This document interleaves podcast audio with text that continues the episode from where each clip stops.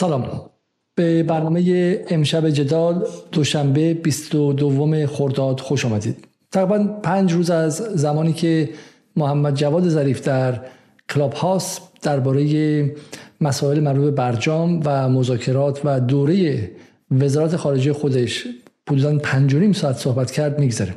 در این پنج روز بسیاری در مورد ظریف صحبت کردن. از جمله خود ما در جدال که سه قسمت بسیار طولانی دو ساعت و نیم سه ساعته به عنوان کارگاه بازخانه برجام منتشر کردیم. در شبکه چهار فعاد ایزدی با آقای زاکریان اگر اشتباه نکنم گفتگوی طولانی داشتن درباره برجام.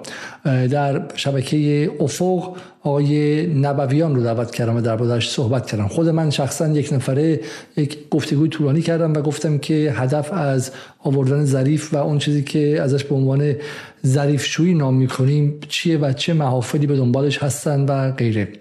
و دیشب هم شبکه سه از یوسف عزیزی و خانم نصرآبادی دعوت کرد که بخشی از این مسائل رو مطرح کنند اما اینکه امشب ما یک بار دیگه به این قضیه می‌پردازیم دلیلی مهمتر داره.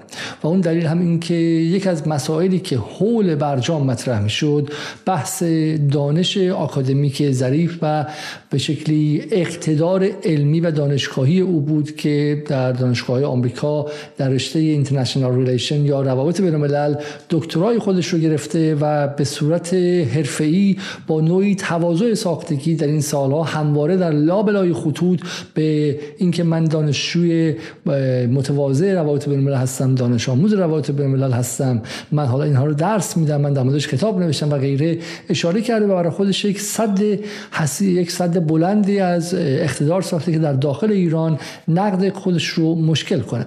امشب می‌خوام به این قضیه بپردازیم به این قضیه که آیا جواد ظریف آنطور که میگه از نظر علم روابط بین الملل حالا اگر علم باشه شما معتقدیم که همه اینها علوم انسانی است و کلمه علم رو باید با احتیاط در مورد روابط بین الملل به کار برد. هم که در مورد اقتصاد باید کلمه علم رو با احتیاط به کار برد.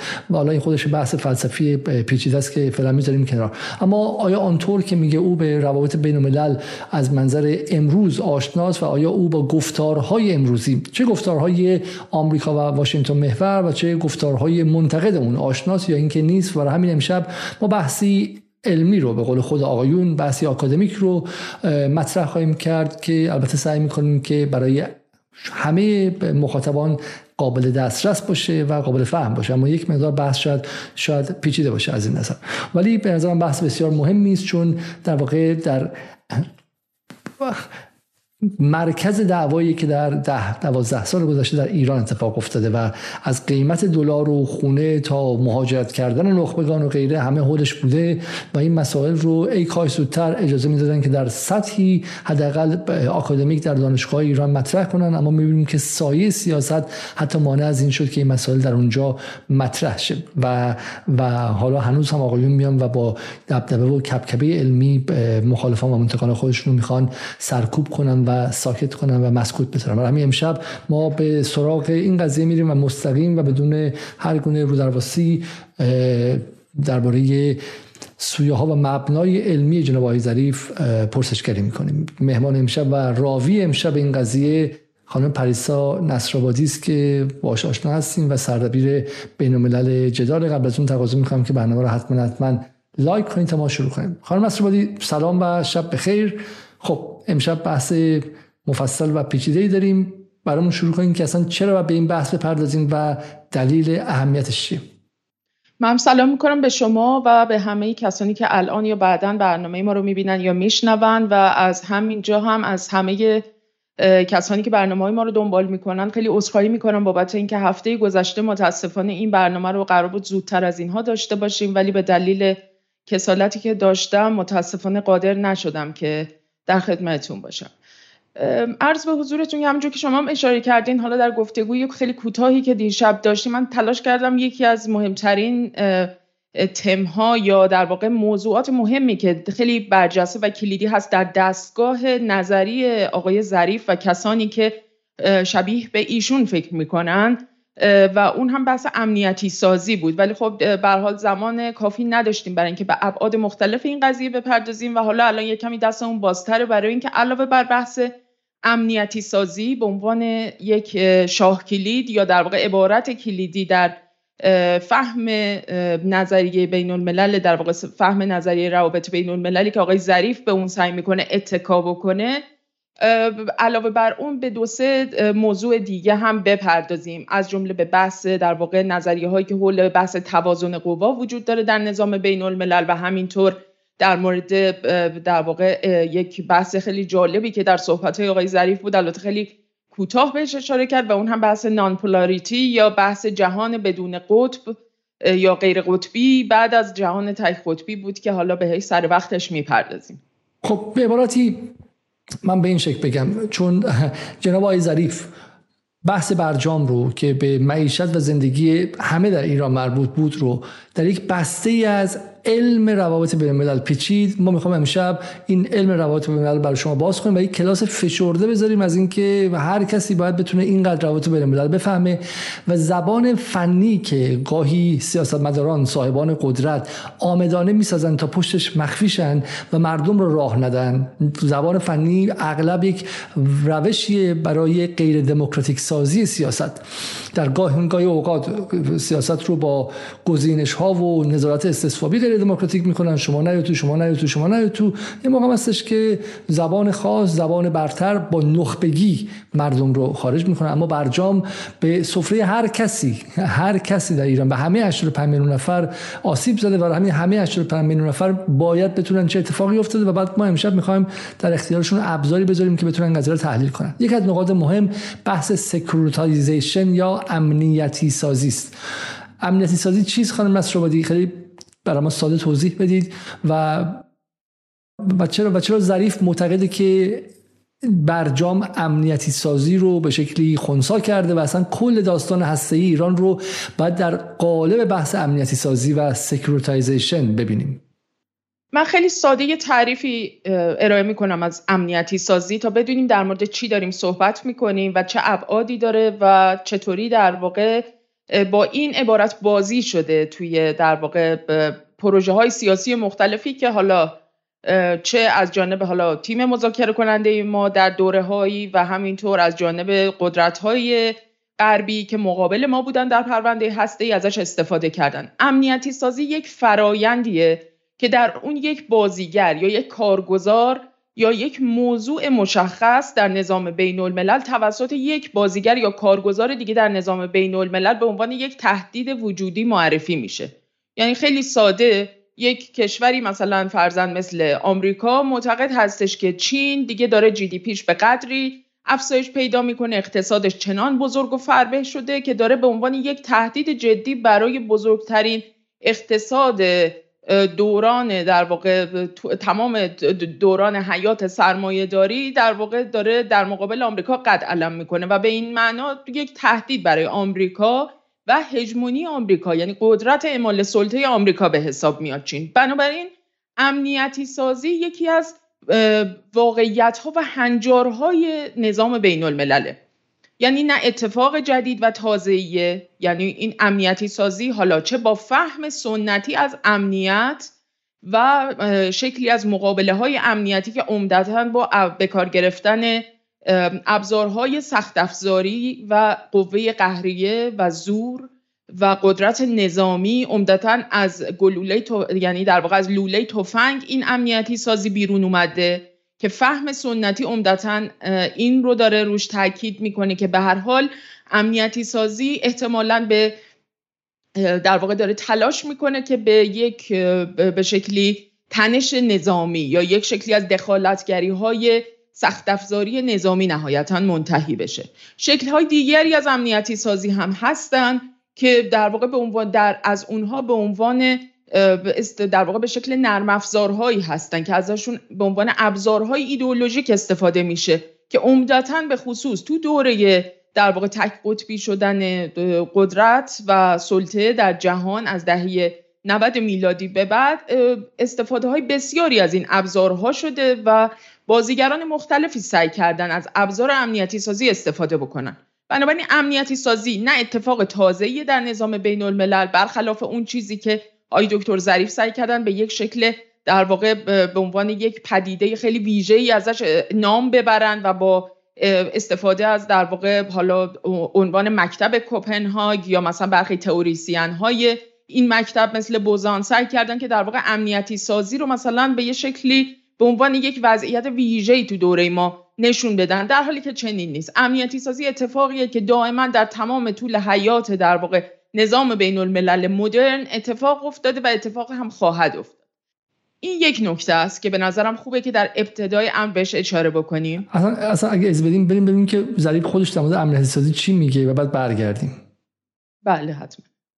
ارز کنم به محضر دوستان که من برای اینکه بتونم بحث رو خوب جمع کنم اجازه می‌خوام که از یک منظر تئوریک وارد بحث بشم. ما در روابط بین الملل یک دیدگاهی داریم به نام امنیتی سازی. و متاسفانه این نظریه و این دیدگاه کمتر در جمهوری اسلامی مورد توجه قرار می‌گیره. امنیتی سازی از جنس گفتمانیه و از جنس سخت افزاری نیست و ما متاسفانه حرکت های امنیتی سازی رو از جنس سخت افزاری می‌بینیم. امنیتی سازی یعنی تهدید انگاری یعنی دشمن انگاری. و من و من اعتقاد دارم که طرح برنامه هسته ما بیش از این که حاصل نگرانی از اصل برنامه شه محمل خوبی برای امنیتی سازی جمهوری اسلامی بوده. خب این حرف های ظریف این چی؟ اینکه اصلا سخت نرم و سخت افزاری نیستش و مسئله هسته ای ما بیش از اینکه چیز دیگری باشه به دنبال امنیتی سازی پرونده ایران بوده. این جمله رو برای مردم برای مخاطب ترجمه کنید لطفا. ببینید اولین خطایی که آقای دکتر ظریف در اینجا مرتکب میشن این هست که امنیتی سازی رو صرفا به یک روایت از اون و یک گرایشی که در واقع نسبت به این مسئله وجود داره و در حول اون تئوری پردازی شده تقلیل میدن. این که امنیتی سازی از جنس گفتمانه یعنی همون خصلت نرم افزاری رو داره یعنی به عنوان یک ابزار ایدئولوژیک در دست قدرت های بین المللیه و که از اونها در واقع استفاده می‌کنن برای اینکه بتونن از یک دولت یا یک بازیگر بین المللی یا یک موضوع مشخصی به عنوان تهدید اون رو در واقع تعریفش بکنن و بتونن یک دولتی رو به شکلی منکوب بکنن یا مهار بکنن اصطلاحا. اصطلاحی که خیلی زیاد هم در موردش صحبت میشه به خصوص مثلا در اسناد امنیت ملی ایالات متحده به طور مشخص سیاست مهار چین یا استراتژی مهار چین یکی از استراتژی های محوریه. چرا؟ چون همجوری که عرض کردم خدمتون چین یکی از در واقع دولت هایی هستش که شاید مهمترین دولتی که در دو دهه گذشته در طبق اسناد امنیت ملی ایالات متحده به عنوان یک تهدید خیلی جدی برای به چالش کشیدن در واقع وجود و کل هویت ایالات متحده به عنوان قدرت قاهر برتر و فعال مایلشا. در عصر تک قطبی شدن جهان می‌تونه قد علم بکنه. اما نکته که خیلی مهمه اینه که اتفاقا برخلاف اون چیزی که آقای دکتر ظریف سعی می‌کنن در واقع به این شکل گفتمانی تعریف بکنن این مسئله در واقع یک نشون میده که خود آقای ظریف نسبت به مفهوم امنیتی سازی یک تناقض یا یک به شکلی پارادوکسی در نگاهشون و در ذهنشون وجود داره. چون اگر دقت بکنین اگر که ما فرض رو بر این بذاریم که تیم مذاکره کننده ما به در واقع رهبری آقای ظریف درکشون این بوده که از پرونده هسته ایران داره امنیتی سازی میشه و اونها تلاش کردن که با برجام امنیتی سازی زدایی کنن به اصطلاح. یعنی ماهیت امنیتی رو از این پرونده سعی بکنن که جدا بکنن و پاک بکنن. در این صورت یعنی فرضشون بر این هست که ما در نظام بین الملل با یک مجموعه ای از کارگزاران یا بازیگرانی مواجه هستیم که اینها به اقتضای قدرت بیشتری که دارن دارن در واقع این رو به ایران سعی می‌کنن تحمیل بکنن. بنابراین ما با مقوله توازن قوا مواجه هستیم. چیزی که آقای دکتر ظریف متاسفانه چه در اون فایل صوتی که با آقای لیلاز گفتگو می‌کردن و چه در این گفتگویی که در کلاب هاست داشتن بارها روش تاکید کردن که اساسا اعتقادی به توازن قوا ندارن.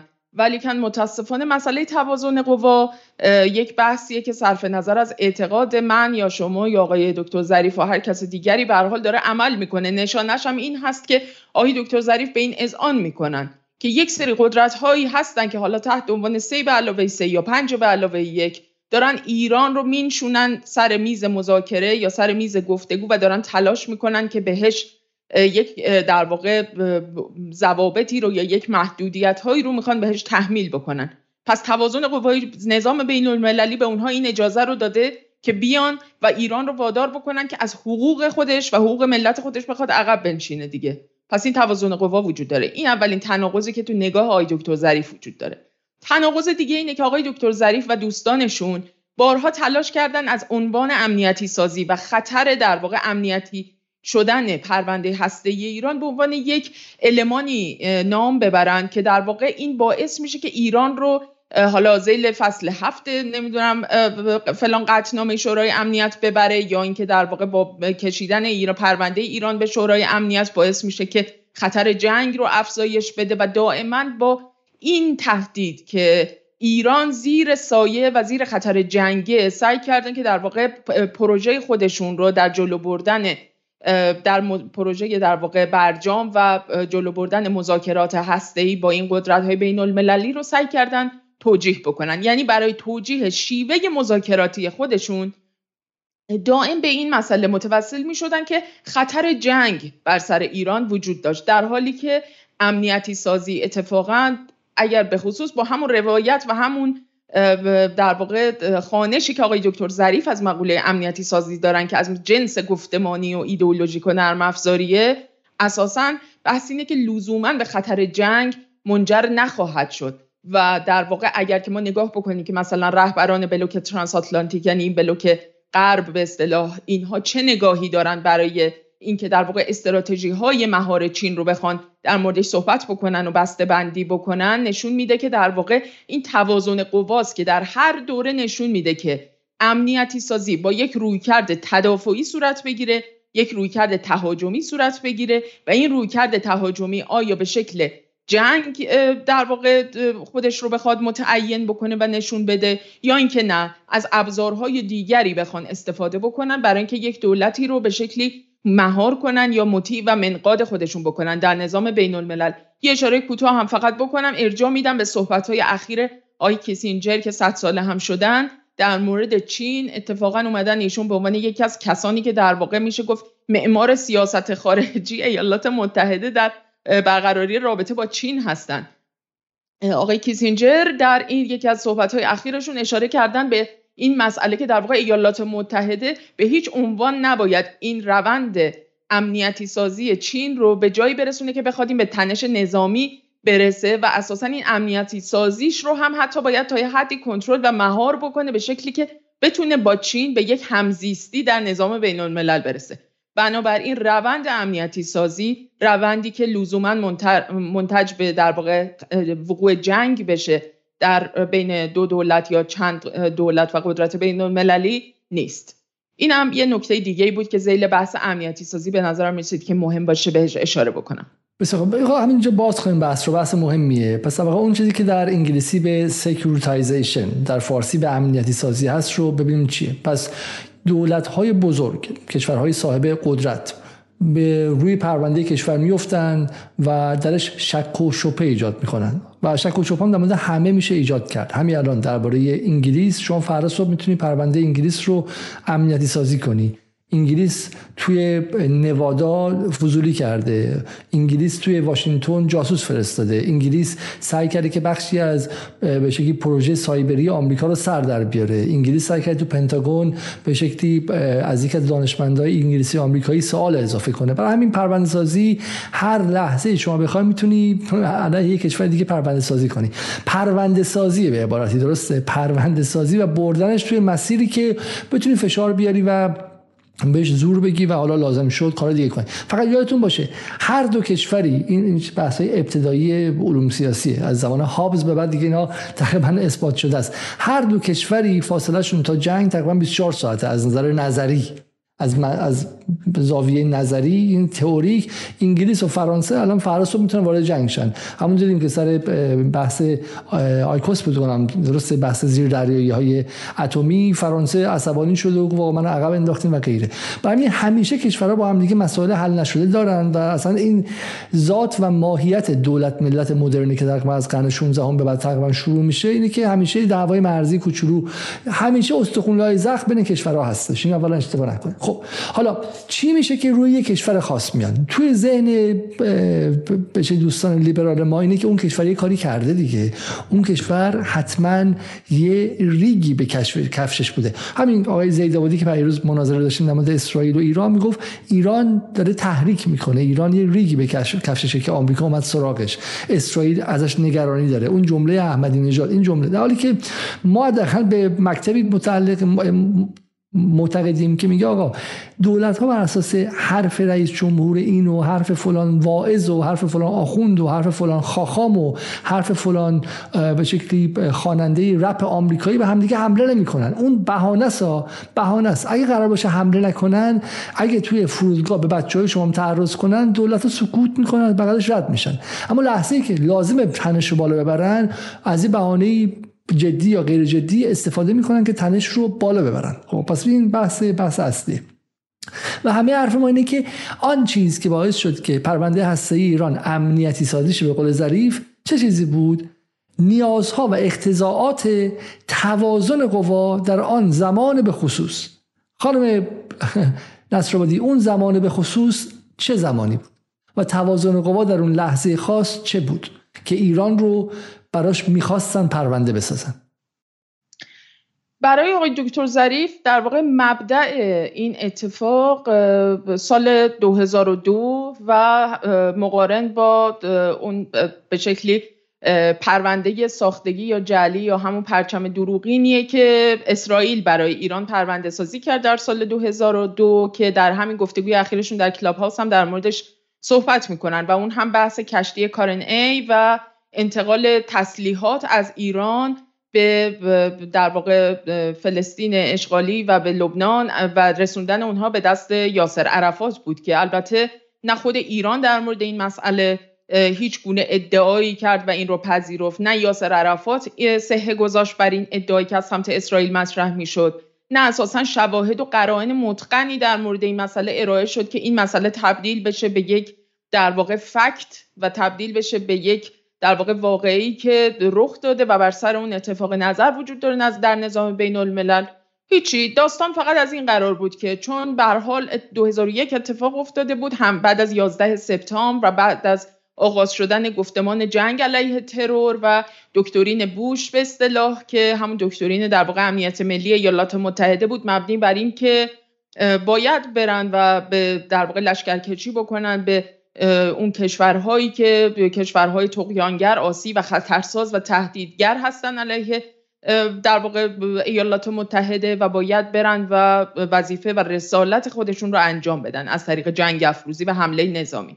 خب این اتفاق سال 2001 در واقع فرموله شد و بعد از حمله به افغانستان ما کنفرانس امنیتی بن رو داریم که ایران هم در اون شرکت می‌کنه و خود آقای ظریف و دو سه نفر دیگه از دیپلمات ایرانی که در این نشست شرکت کردن خیلی هم از در واقع حضور خودشون و حضور مثبت خودشون در همراهی با ایالات متحده بسیار راضی بودن از این مسئله و در واقع خیلی خوشحال بودن که ایالات متحده رو در این پروژه همراهی کردند و ادعاهایی هم در این مورد کردن که ادعاهای صادقی نیستش. البته که ازشون تشکر شده و غیره چون این اتفاق اساسا نیفتاده حالا که بحث ما نیست. اما داستان اینه که درست در ژانویه 2002 پرچم دروغین کارن ای از سمت اسرائیل در واقع برافراشته میشه. این در واقع بلافاصله بعد از این اتفاق شارون اگر بله. نظم فکرتون به هم نمی‌خوره من تو گفتگو با زید آبادی هم چون به این قضیه اشاره می‌کرد این بحث کارانه بحث کلیدی و مهمیه توی روایت سازی اصلاح طلبها در دهه 80 و بعد هم در روایت سازی اعتدالیون و متاسفانه آقای ظریف هم از همون خط تبعیت کرد حسین باستانی در روز آنلاین گمانم در اواخر دهه 80 سال 87 88 اولین بار روی این قضیه حسابی آب و تاب داد و بحث روی مطرح کرد که در حالی که ایران کمک کرده در کنفرانس بن رابطه ایران و آمریکا داشت خوب می‌شد یک دفعه کشتی کامل با اسلحه از سمت کیش. بعدا گفتن قشم به سمت فلسطین رفت و اسرائیل توقیفش کردن و این باعث شد که کل رابطه ایران و آمریکا از بین بره. ما حالا تو برنامه بهش گفتیم و معتقدیم که این یک روایت جعلی و دروغه. من فهم می‌خواستم اینجا به شما چیز نشون بدم. اینجا مقاله هستش از از برایان وایتیکر. از برایان وایتیکر رئیس بخش خاورمیانه روزنامه گاردین در اون زمان که هنوزم در گاردین می نویسه ولی دیگه رئیس بخش نیستش. بعدا با ایان بلک جاش عوض شد و بعدم الان یه نفر دیگه اومده. و مقاله‌ای که در همون موقع نوشته من عکس خودم رو بردم که شما شما بتونید راحت تر این قضیه رو ببینید. خب در اینجا بله. مقاله‌ای که اگر بتونید شما اینجا ببینید شاید بد نباشه. مقاله که نوشته در 21 جون مذرد می‌خوام 21 ژانویه 2002 یعنی تقریبا 17 18 روز بعد از قضیه کارن ای. و در اینجا خیلی خوب توضیح میده که مشکلاتی که سفارت اسرائیل در لندن وایتیکر و به قول خودش سلکت گادرینگ از سلکت گادرینگ تعداد انگوش شماری رو خب انگوش شماری رو دعوت کردن از خبرنگارا که بهشون هر چی خواستن رو بخورونن. و وایتیکر صحبت سوال مهمی می‌کنه. مثل اینکه این کشتی در روز پنجم دسامبر در ایران پهلو گرفت گرفته. چرا بعد سوم ژانویه یعنی 28 روز بعد به اسرائیل برسه و مدتی اونجا سرگردون بوده. قبل از ایران به 23 کشور دیگه رفته. و بعد چرا در سوئد توسط مصر متوقف نشده؟ چرا ایران باید بیاد و در جایی که می‌دونه زیر رصد, رصد مستقیم اسرائیل و موقع نوار غزه هنوز جدا نشده و اسرائیل روش مفصل رصد داشت. چرا باید بیاد اونجا وایسه و این کار انجام بده؟ و بعد اسرائیلی ها چندین و چند بار حرفشون عوض کردن. اول گفتن برای عرفات بوده. بعد گفتن که فردی که برای عرفات بوده فلسطینی بوده بعد معلوم شد که یک عراقیه بعد گفتن برای عرفات نبوده برای حزب الله لبنان بوده پشتش مغنیه بوده و غیره و غیره. برای همین سوالی که بحثی که های خیلی خیلی زیادی داشت و غربی ها هم قصه رو جدی نگرفتن. خب این قصه رو جدی نگرفتن ولی در ایران هنوز وزیر خارجه ایران بهش تکیه می‌کنه و تقصیر اینکه و اینکه ایران محور شرارت نامیده شد توسط بوش رو تقصیر این امر جعلی می‌ذاره. یعنی مثل اینکه من بگم شما اومدی این خونه رو شکستی سوزوندی و میگه من اصلا نبودم. میگم بودی جن شما رو دیده. یعنی همینقدر غیر معقول. یعنی این داستان حتی رد به شکلی red flag operation عملیات پرچم دروغ false flag operation یا عملیات پرچم دروغین آمریکا نیستش. false flag اسرائیلی هاست و بسیار سسته. یعنی در خود غرب هم دولت انگلیس و فرانسه واقعا قضیه جدی نگرفتن. ولی آقای ظریف این قضیه رو جدی می‌گیره و بهش اشاره ضمنی می‌کنه به عنوان دلیل امنیتی سازی پرونده ایران. خانم نصر بدیم بله دقیقا همینطوره. ولی نکته ای که هستش اینه که به هر حال اسرائیلی ها با توسل به این پرچم دروغین سعی کردن که در واقع به شکلی تهدیدها رو به سمت ایران هم تقویت بکنن. گرچه من خودم شخصا معتقد هستم که این دقیقا تفاوت تفسیر کسی مثل آقای دکتر ظریف با مثلا استراتژیست هایی که در واقع در اسرائیل نسبت به اون واقع نگاه می‌کنن دقیقا این هستش که اونها یک درک مشخصی از دکترین جدید امنیت ملی ایالات متحده داشتن. چرا که در واقع در دکترین امنیت ملی بوش که بعد از در واقع 11 سپتامبر رقم خورده بود و یک گسستی بود از دکترین قبلی ایالات متحده که در دوره کلینتون به خصوص پیگیری شده بود و اونها معتقد بودند که با روی کار اومدن یک دولت میانه رو که نظر نسبتا مثبتی هم به غرب داره در دولت آقای خاتمی به حال از سمت کلینتون و کلا کاخ سفید نگاه مثبتتری نسبت به ایران به وجود اومده بود و اونا معتقد بودن که می‌تونن با خاتمی به شکلی وارد معامله بشن در سر پرونده هسته ایران و کاری بکنن که ایران خودش به شکل داوطلبانه بره به سمت نوعی از خلع سلاح. و این روند رو در واقع خیلی خوشبینانه بهش نگاه می‌کردن و معتقد بودن که این شدنی و ممکنه. اما بعد از 11 سپتامبر این شیفت تغییر اتفاق افتاد در کاخ سفید و اسرائیلی ها هم دقیقا با دقت نظر نسبت به این تغییری که در کاخ سفید و امنیت دکترین امنیت ملی ایالات متحده رخ داده و با توجه به نگاهی که داشتن نسبت به اون رویکرد دولت بوش به مقوله امنیتی سازی که می‌خواد به عنوان یک دولت که ایالات متحده به عنوان یک دولت قاهر و قدرتمند و فعال مایش در نظام بین الملل می‌خواد بیاد سلطگری خودش رو و یک تازی خودش رو در نظام بین الملل از طریق انجام برخی جنگ ها و حملات نظامی تثبیت بکنه. اسرائیلی ها این رو می‌دونستند و برای همین بود که در همون ژانویه 2002 شارون سفر می‌کنه به کاخ سفید. در کنگره از او استقبال میشه نطخی می‌کنه با خود آقای بوش گفتگوهای مفصلی داره در مورد اینکه چه خواهد کرد در ادامه در منطقه ما در غرب آسیا و سعی می‌کنه که در واقع اون گفتمان امنیتی سازی رو به شکلی تقویت بکنه نسبت به ایران. گفتمان امنیتی سازی که در واقع عمدتا از جنس سخت افزاری بود. یعنی تلاش می‌کردن که علاوه بر اینکه حالا ایالات متحده حمله کرده به افغانستان و بعدها حالا عراق در دستور کارش قرار گرفت ایران رو هم در واقع به عنوان یک خطر جدی و تهدید وجودی برای خود اسرائیل و همینطور برای منافع ایالات متحده تو منطقه ما سعی بکنن اینو بقبولونن به ایالات متحده.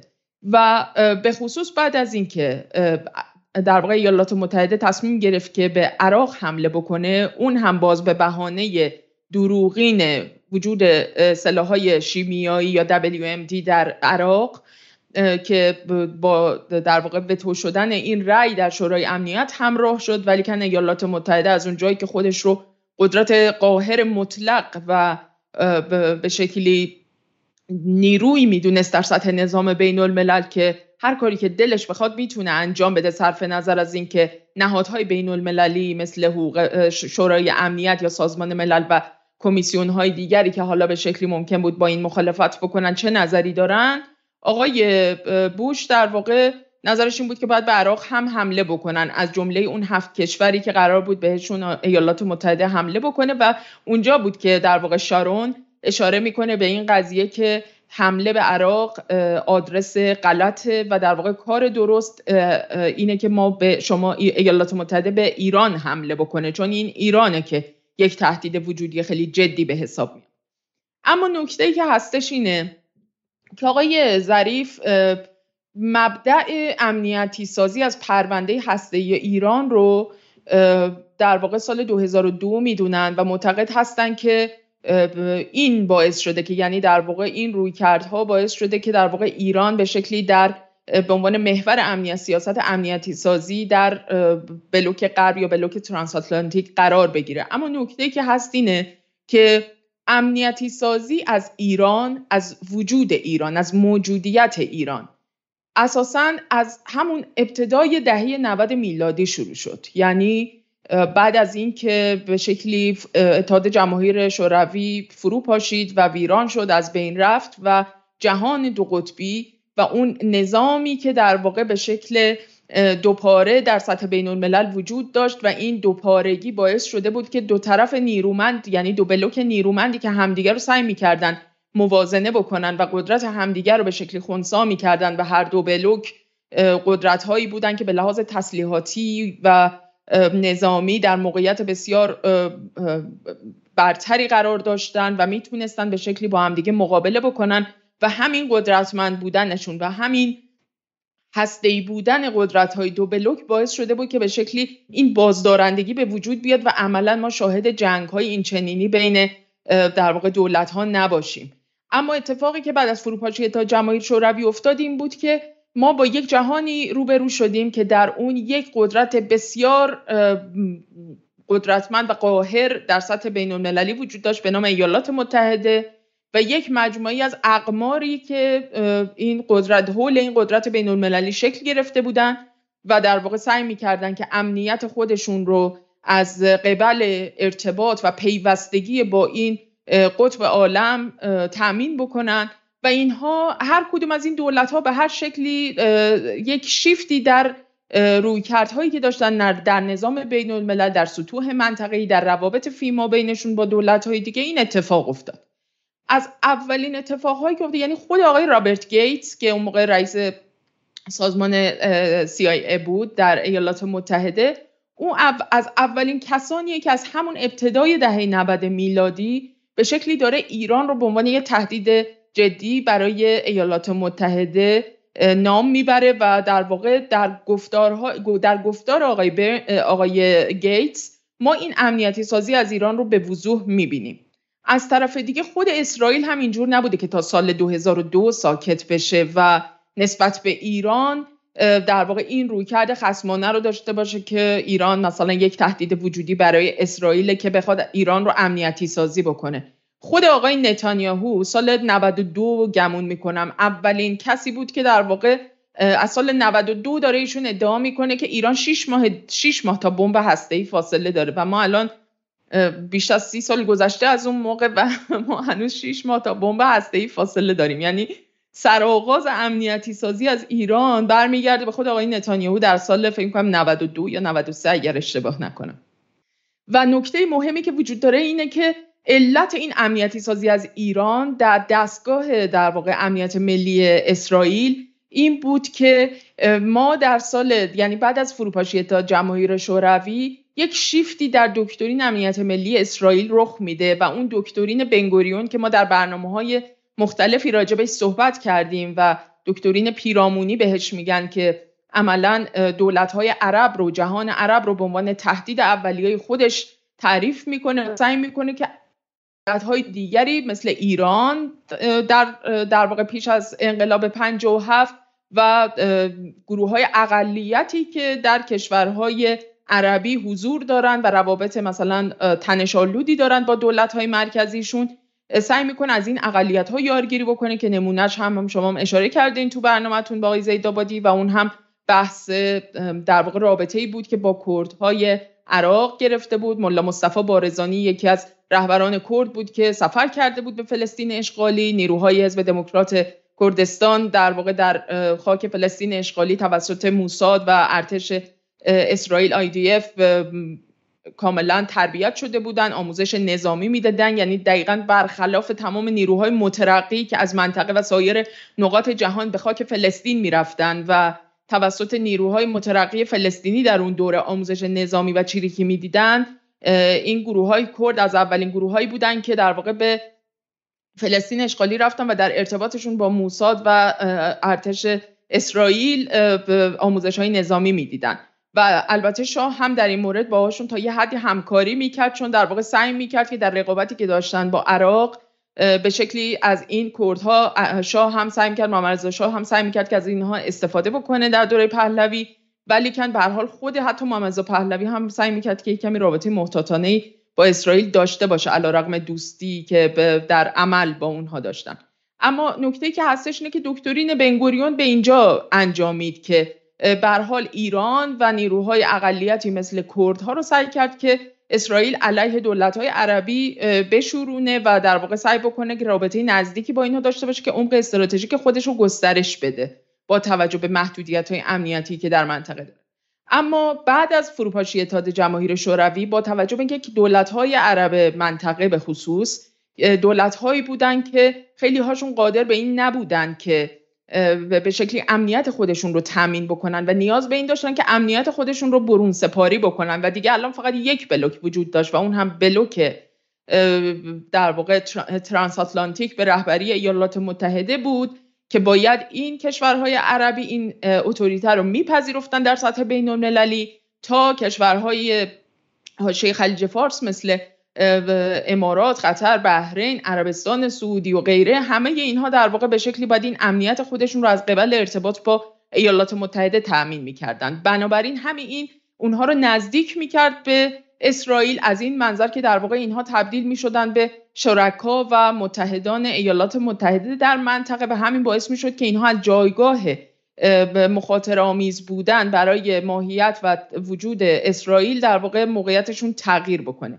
این شیفت در دستگاه در واقع در پارادایم فکری اسحاق رابین رخ داد و او بود که در واقع این چرخش رو صورت بندی کرد و تحت عنوان حالا مرزهای قابل دفاع اسرائیل یا در واقع استراتژی نوین امنیت ملی به شکلی اصلاح یا مدیفای کرد دکترین بنگوریون رو.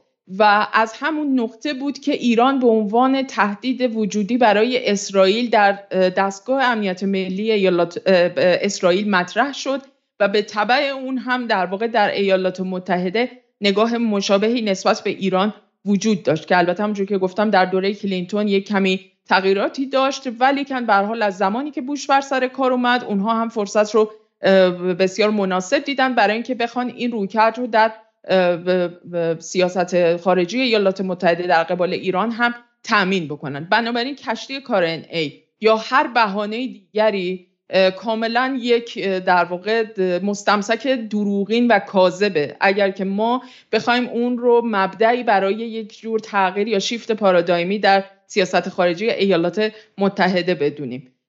البته این روی کردی که آقای ظریف در موردش صحبت می‌کنن متاسفانه باعث شد که مثلا در همون دولت آقای خاتمی بعد از اینکه به حال این حوادث اتفاق افتاد از سال یعنی حمله به افغانستان و بعدش حمله به عراق سال 2003 عملا روی کرد دولت آقای خاتمی و تیم مذاکره کننده که داشتن به حال سر پرونده هسته ایران مذاکره می‌کردن همین روی کرد باعث شد که احساس در واقع گناه بکنن نسبت به همون کشتی کارن و یه قضیه کذب یا شاید هم اساسا این به مبانی دیگری هم داشته باشه در نگاه اینها ولی کن همین این باعث شد که در واقع به شکلی ما شاهد یک عقب نشینی عجیبی بعد از اون مذاکرات سعدآباد و غیره باشیم که نهایتا به به شکل نامحدودی غنیسازی و به شکلی پیگیری توسعه صنعت هسته‌ای ایران رو معلق کرد و به شکلی تعطیلش کرد. واقعا حالا چون شما میگین توازن قوا من فکر می‌کنم که ایران هم به توازن قوا در اون موقع نگاه می‌کرد و واقعا این نبود که حالا ایران از کارن ای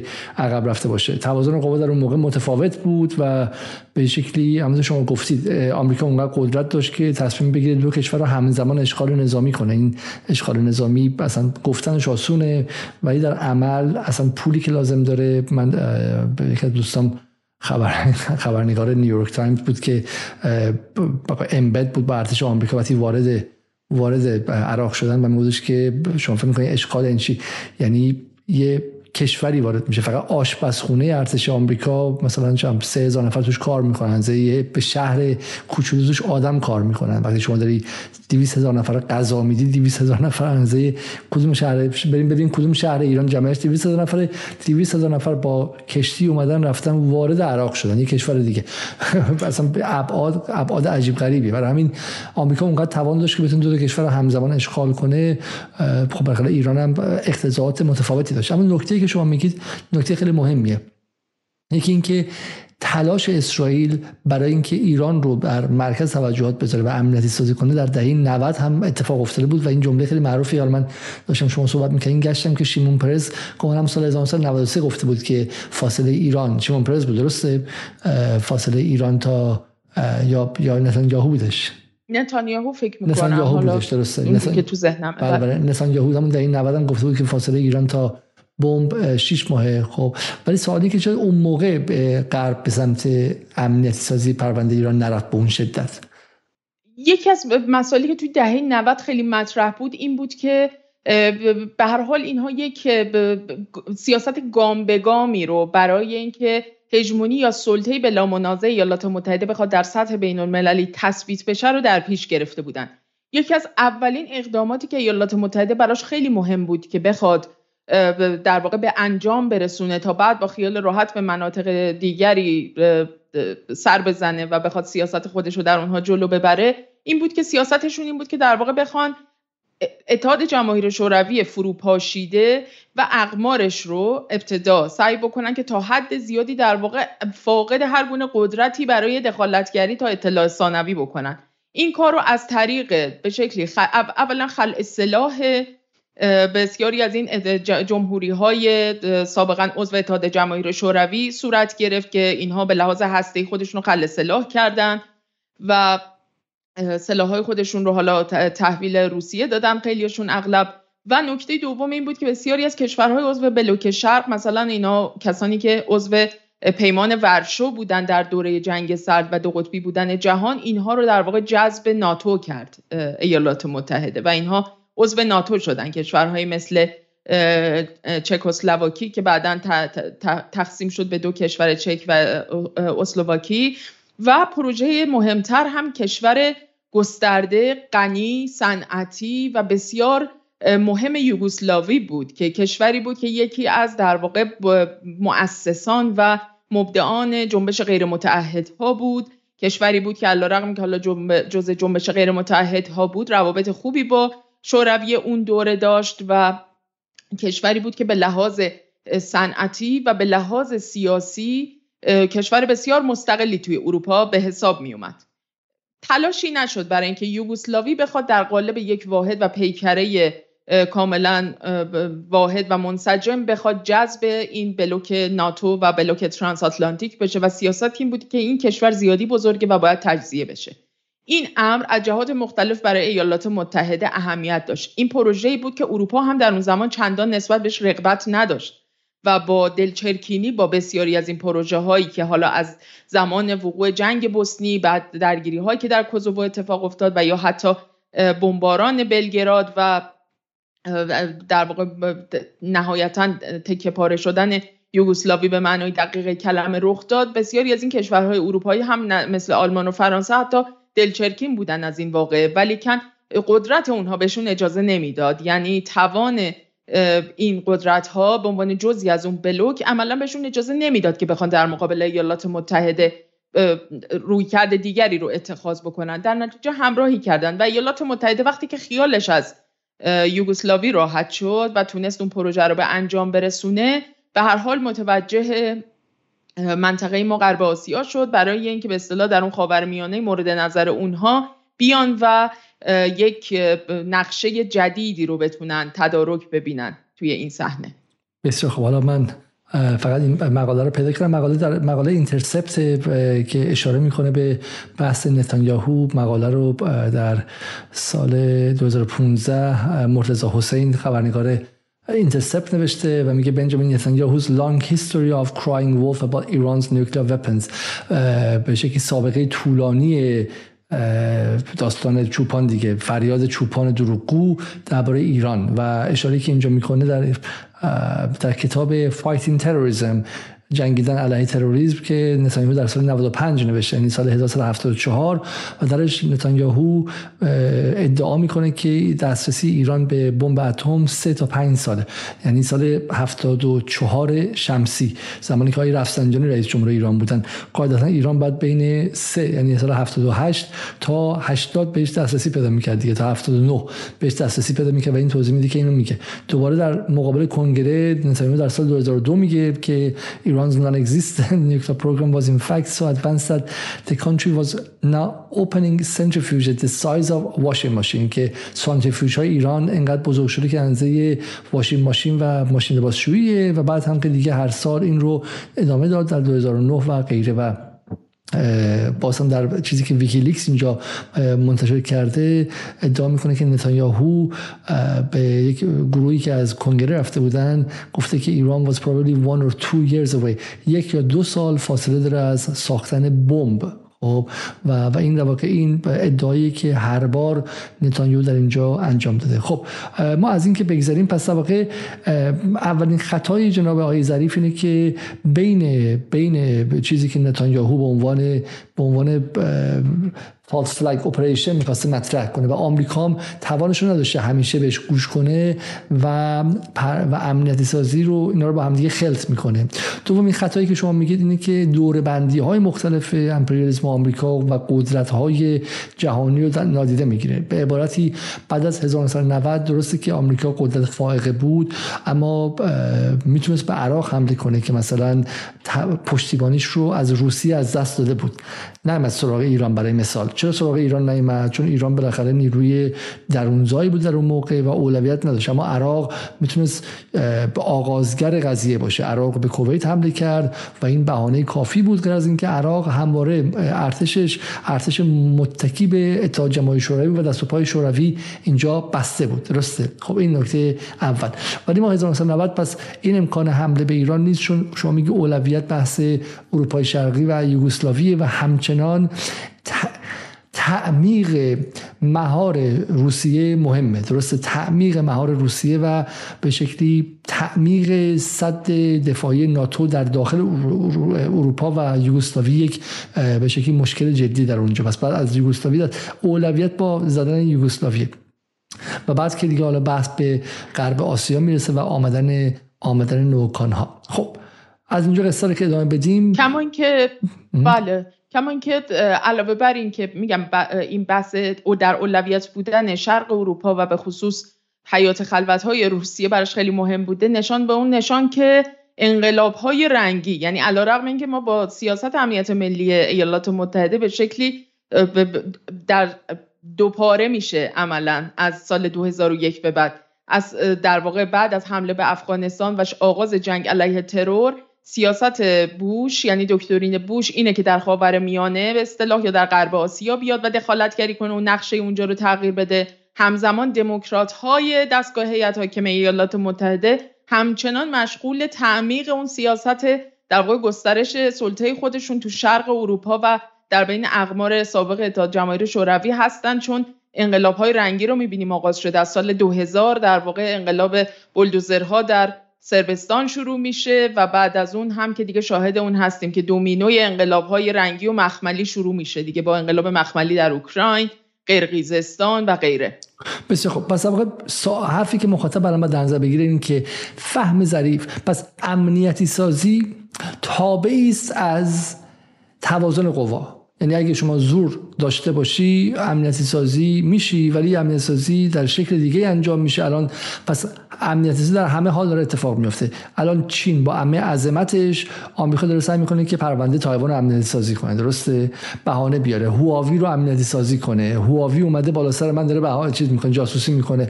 بالونای هواشناسی چین اومدن بالا سر من دارن جاسوسی می‌کنن. به هر دلیل هر لحظه ای یه بهانه از چین داره به دست میاد. پس امنیتی سازی اتفاق میفته خب اما این توازن قواست که مشخص می‌کنه که امنیتی سازی تا کجا پیش خواهد رفت. خب در مورد ایران پس این چیزی که آقای ظریف همه دورال یکی میگه. شما برام دور بندی کن. در دور بندی شما این تفاوتات چی آیا بین سال 2003 با مثلا سال 2012 که برجام شروع میشه در این بین چه اتفاقی میفته. از 2012 تا امروز چه اتفاقی میفته. آیا برجام در همون توازن قوای اتفاق میفته که سعدآباد اتفاق افتاده؟ آیا سعدآباد در اون توازن قوایی تموم میشه که شروع شده بود و غیره و غیره؟ دور بندی های شما چگونه به ما فهمی متفاوت از کلمه واحد و ثابت امنیتی سازی میده؟ ببینید من هم اتفاقا می‌خوام که فرض رو بذارم یعنی بدون اینکه بخوام نیت خانی کنم یا اینکه به شکلی به حسن نیت اونها رو بخوام زیر سوال ببرم در مورد بازه 2001 تا 2006 که دکترین امنیتی بوش در به شکلی بر تارک کاخ سفید میدرخشه و اونها دارن پروژه نظامیگری و جنگ افروزی رو به شکل خیلی دقیق خودش دارن انجام میدن و پروژه رو دارن پیش می‌برن. من هم می‌خوام فرض رو دقیقا بر این بذارم که در اون دوره بر مبنای فهمی که از توازن قوای اون دوره وجود داره. یعنی ایالات متحده به عنوان یک قدرت بلا منازع حتی توان این رو داره که نهادهای بین المللی فرادستی مثلا مثل شورای امنیت رو که حتی در اون دولتهایی به شکل استثنایی و تبعیض‌آمیزی حق وتو دارن حتی اونها رو هم دور بزنه و کنار بزنه و پروژه خودش رو با همراهی یک یا دو دولت دیگه مثل مثلا انگلیس و کانادا و غیره مثلا بخواد جلو ببره کمان که در حمله به عراق اینجوری شد. و بعدش هم بگه که اصلا اشتباه کردیم. حمله به حمله به عراق در واقع بر اساس یه پرچم دروغین بود و مثلا ما سلاح شیمیایی پیدا نکردیم در عراق. به همین سادگی و جهان از کنار این قضیه میگذره. و این نشون میده که در واقع این قدرت این دولت در چه موضعی قرار داره و توازن قوایی که ما ازش صحبت می‌کنیم و آقای ظریف قبولش ندارن تا چه حد در واقع به عنوان یک واقعیت جدی در سطح نظام بین الملل داره عمل می‌کنه. اما داستان به نظر خیلی, خیلی, خیلی, خیلی جای خوبیه. جای خوبیه. فقط بسیار خوب. جای خیلی خیلی خوبیه برای اینکه سال مثلا اگر صدام در سال 2002 جواد ظریف وزیر خارجش بود به جای طارق عزیز که در اون زمان بود آیا ها ظریف می‌تونست از پرونده حمله آمریکا به عراق امنیتی زدایی کنه. در واقع اینه دیگه بازم بازم اصل قضیه اینه. ما داریم میگیم که آقا توازن قوا تعیین می‌کنه. و وقتی که گرگ بخواد به گله بزنه بهانه میاره. خب تو بد بعبع کردی. تو دنبت چه می‌دونم زیاد بزرگ بود. تو مود خیلی بلند بود. تو تو یه بهانه ای تو بچت زیاد توی چمن من رفتش. خب بهانه رو داره میاره. حرف ما اینه. اون توازن قواست که تعیین می‌کنه. و مثال عراق خیلی مثال خوبیه. اگر جواد ظریف وزیر خارجه صدام بود به جای طارق عزیز. آیا می‌تونه از حمله صد حمله آمریکا جلوگیری کنه؟ سوال اینه. مگه تونستن یعنی لیبی در همون بره خودش خل اصلاح کرد. یعنی لیبی هم دقیقا قذافی هم در همون بره یه درکی از اون توازن قوا داشت. لیبی که در کنار ایران بعد از اون قانون داماتو یا در واقع تحریم های ایلسا که بعدا شد ایسا و فقط شامل حال ایران بود لیبی هم شامل همون تحریم ها بود و به شکلی در بعد از دیدن سرنوشت صدام قذافی هم اومد خودش رو خل اصلاح کرد. ولی آیا تونست از به توبره کشیده شدن خاک لیبی جلوگیری بکنه؟ این به نظرم خیلی نمونه واضحیه. یعنی حتی قذافی که تازه در دوره‌ای که آمریکا قدر قدرت هم نبود در سال 2011 و اگر همراهی دولت‌های اروپایی مثل فرانسه نبود که منافع خیلی مشخصی در لیبی و در آفریقا دارند و مشخصا قذافی رو به یک تهدید بسیار جدی برای منافع خودشون در سطح آفریقا و اتحادیه آفریقا می‌دونستند اگر همراهی اونها نبود ایالات متحده در سال 2011 این توان رو نداشت که به تنهایی بخواد بنغازی رو بمباران بکنه و ترابلوس رو بمباران بکنه و خاک لیبی رو به توبره بکشه. ولی مگه قذافی تونست که آقای ظریف اگر وزیر خارجه صدام بود بتونه جلوی اون رو بگیره؟ پس حالا پس ما این به میگه خیلی حسابی روش تاکید کنیم و کافیه که آقا بس توازن قوا تعیین می‌کنه. و قضیه اینه که توازن قوا در سال بعدی جواب بدین. توازن قوا در آغاز سعدآباد چون دوستان خیلی دیگه حالا به شکلی مخالف مذاکرات معتقدن که سعدآباد از از ابتداش اشتباه بود خب؟ ولی من شخصا فکر می‌کنم که ابتدایی که مذاکرات سعدآباد شروع شد توازن قوا ایجاب می‌کرد مذاکرات خب؟ و من به روحانی و به شکلی تصمیم نظام برای عقب نشینی تاکتیکی در آغاز سعدآباد هیچ ایرادی بهش نمیشه گرفتش. برای اینکه توازن قوا به شکلی ایجاب می‌کرد. اما سوال اینه که بعدش قضیه عوض شد. و ماجرا چه بود خانم نصرآبادی چگونه در سال 2003 یا 82 که سعدآباد شروع شد تا 85 وضع عوض شد و ماجرا عوض شد؟ دقیقا میگم همونجور که گفتم در حد فاصله 2001 تا 2006 به نظر میاد که ایالات متحده همچنان این قدرت رو داره که در سال 2005 2006 قانع بکنه که در واقع سیاستش درست بوده. یعنی آنچه که پشت سر گذاشته تو چند سال گذشته و حملاتش به افغانستان و عراق درست بوده و سعی می‌کرد که در واقع این رو توجیه بکنه. اما از سال 2006 به بعد در خود در واقع کاخ سفید هم این شکاف ها به تدریج در واقع باز شد و 2006 رو در واقع میشه مبدعی دونست برای اینکه اون چه که ما ازش به عنوان توازن قوا صحبت می‌کنیم به نفع ایران سنگین میشه در منطقه و از طرفی خود ایالات متحده هم در گرفتار بحران هایی میشه به تدریج که این خودش رو در یکی دو سال آینده بعد از 2006 نشون میده و نهایتا از دل اون بحران هم کسی مثل اوباما میاد بیرون به عنوان ریاست جمهور، رئیس جمهور ایالات متحده و توازن قوایی که آقای ظریف بهش اعتقاد نداره نهایتا به نفع ایران میچرخه. این چگونه اتفاق میفته؟ یکی از مهمترین در واقع واقعه هایی که توی سال 2006 اتفاق افتاده جنگ تموز یا جنگ 33 روزه لبنان و اسرائیل. جنگ 33 روزه ای که در اون اولا از یک سری تسلیحات جدیدی به شکلی پرده برداری میشه و اسرائیل و ایالات متحده و متحدانشون در واقع اینها قافلگیر میشن. از توان مقابله و قدرت دفاعی حزب الله در مقابل اسرائیل. این یک نقطه ای هستش که در واقع این باعث میشه که اینها کمی عقب برن و مکس بکنن و به خصوص اسرائیل متوجه بشه که دیگه به شکل یک قدرت نظامی هسته‌ای یک فعال مایشا نمی‌تونه تو این منطقه عمل بکنه. و اینجاست که در واقع جنگ تموزه که باعث میشه که پروژه ننگین اسلو هم مذاکرات اسلو هم عملا دیگه برای همیشه به محاق بره.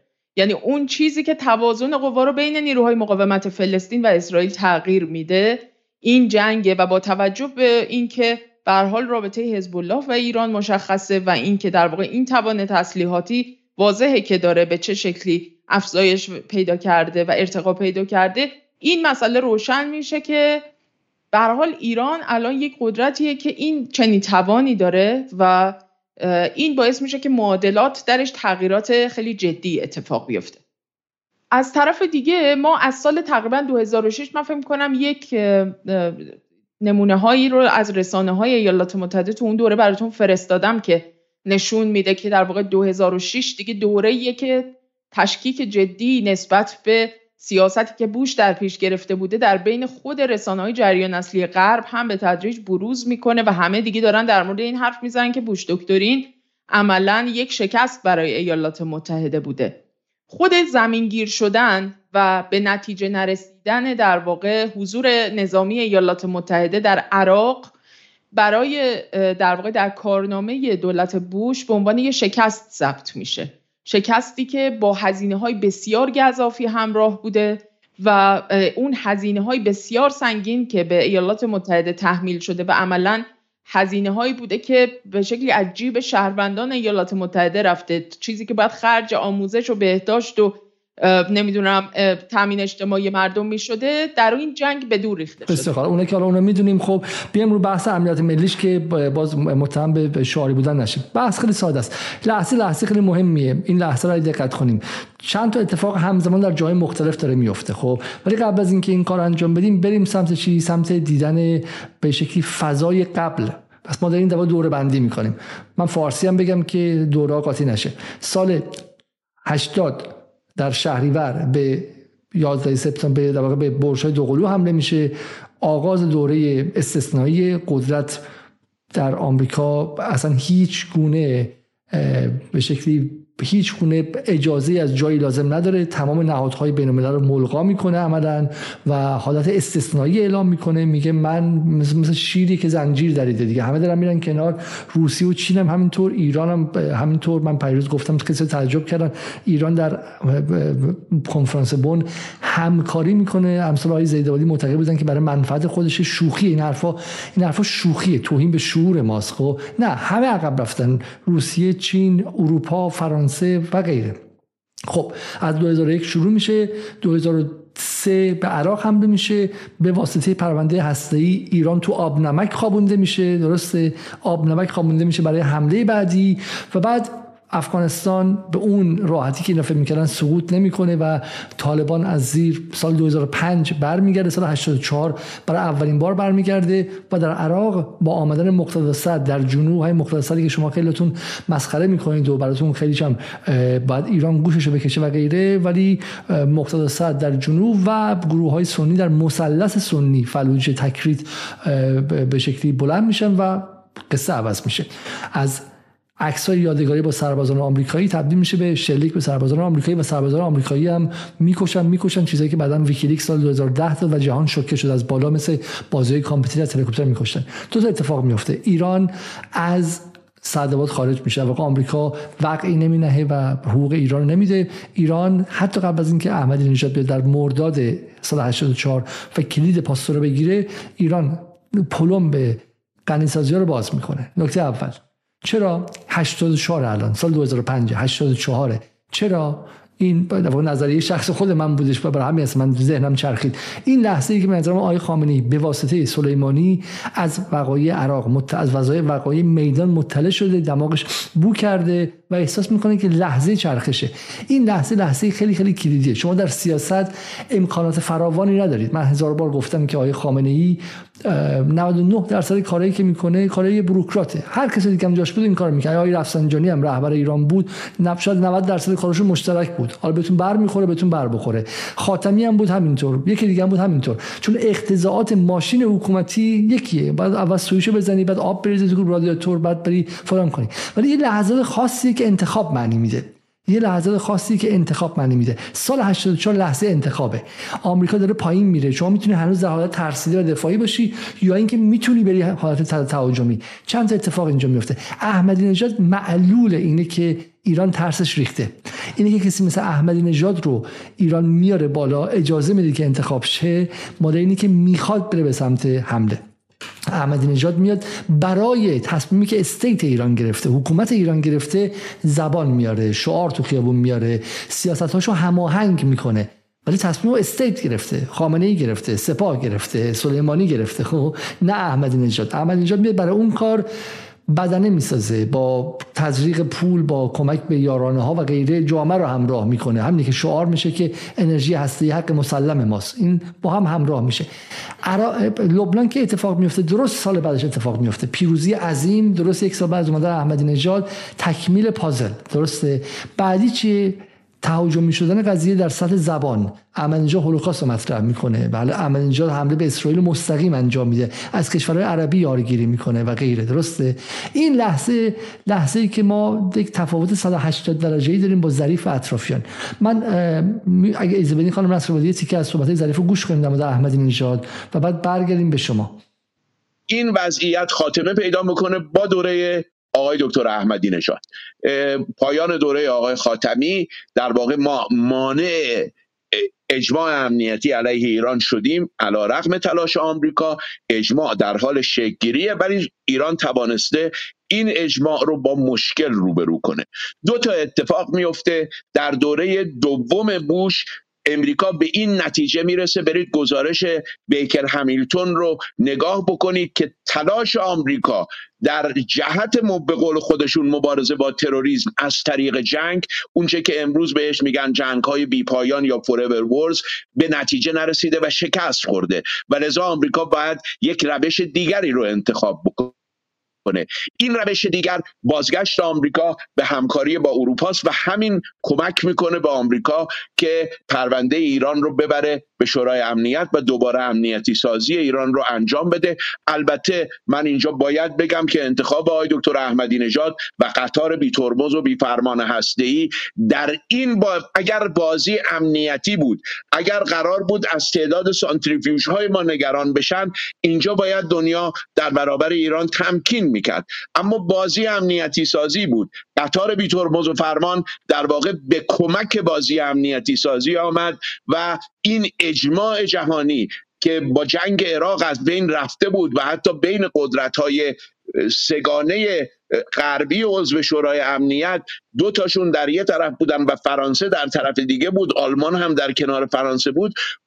دوباره ما در سال 2005 باعث شدیم که این اتفاق دوباره تشکیل بشه و نه تنها بشه سه کشور اروپایی و آمریکا که در کنار هم قرار بگیرن بلکه با تشکیل E3 پلاس 3 یا سه به اضافه سه که ما به اشتباه بهش میگیم پنج به اضافه یک چون پنج کشوری نبودن که با ما مذاکره می‌کنن که آلمان بهشون بپیونده.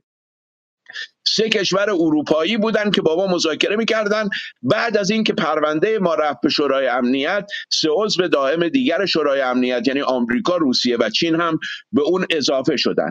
این روند ادامه پیدا کرد در دوره آقای احمدی نژاد و قطنامه های متعددی متاسفانه علیه ایران تصویب شد تا سال 2010 که قطنامه 1929 که یکی از بدترین قطنامه های تاریخ شورای امنیت هست علیه ایران تصویب شد و این اجماع و توجه هم داشته باشید که قطنامه 1929 و بقیه قطنامه ها با رأی مثبت روسیه و چین تصویب شده.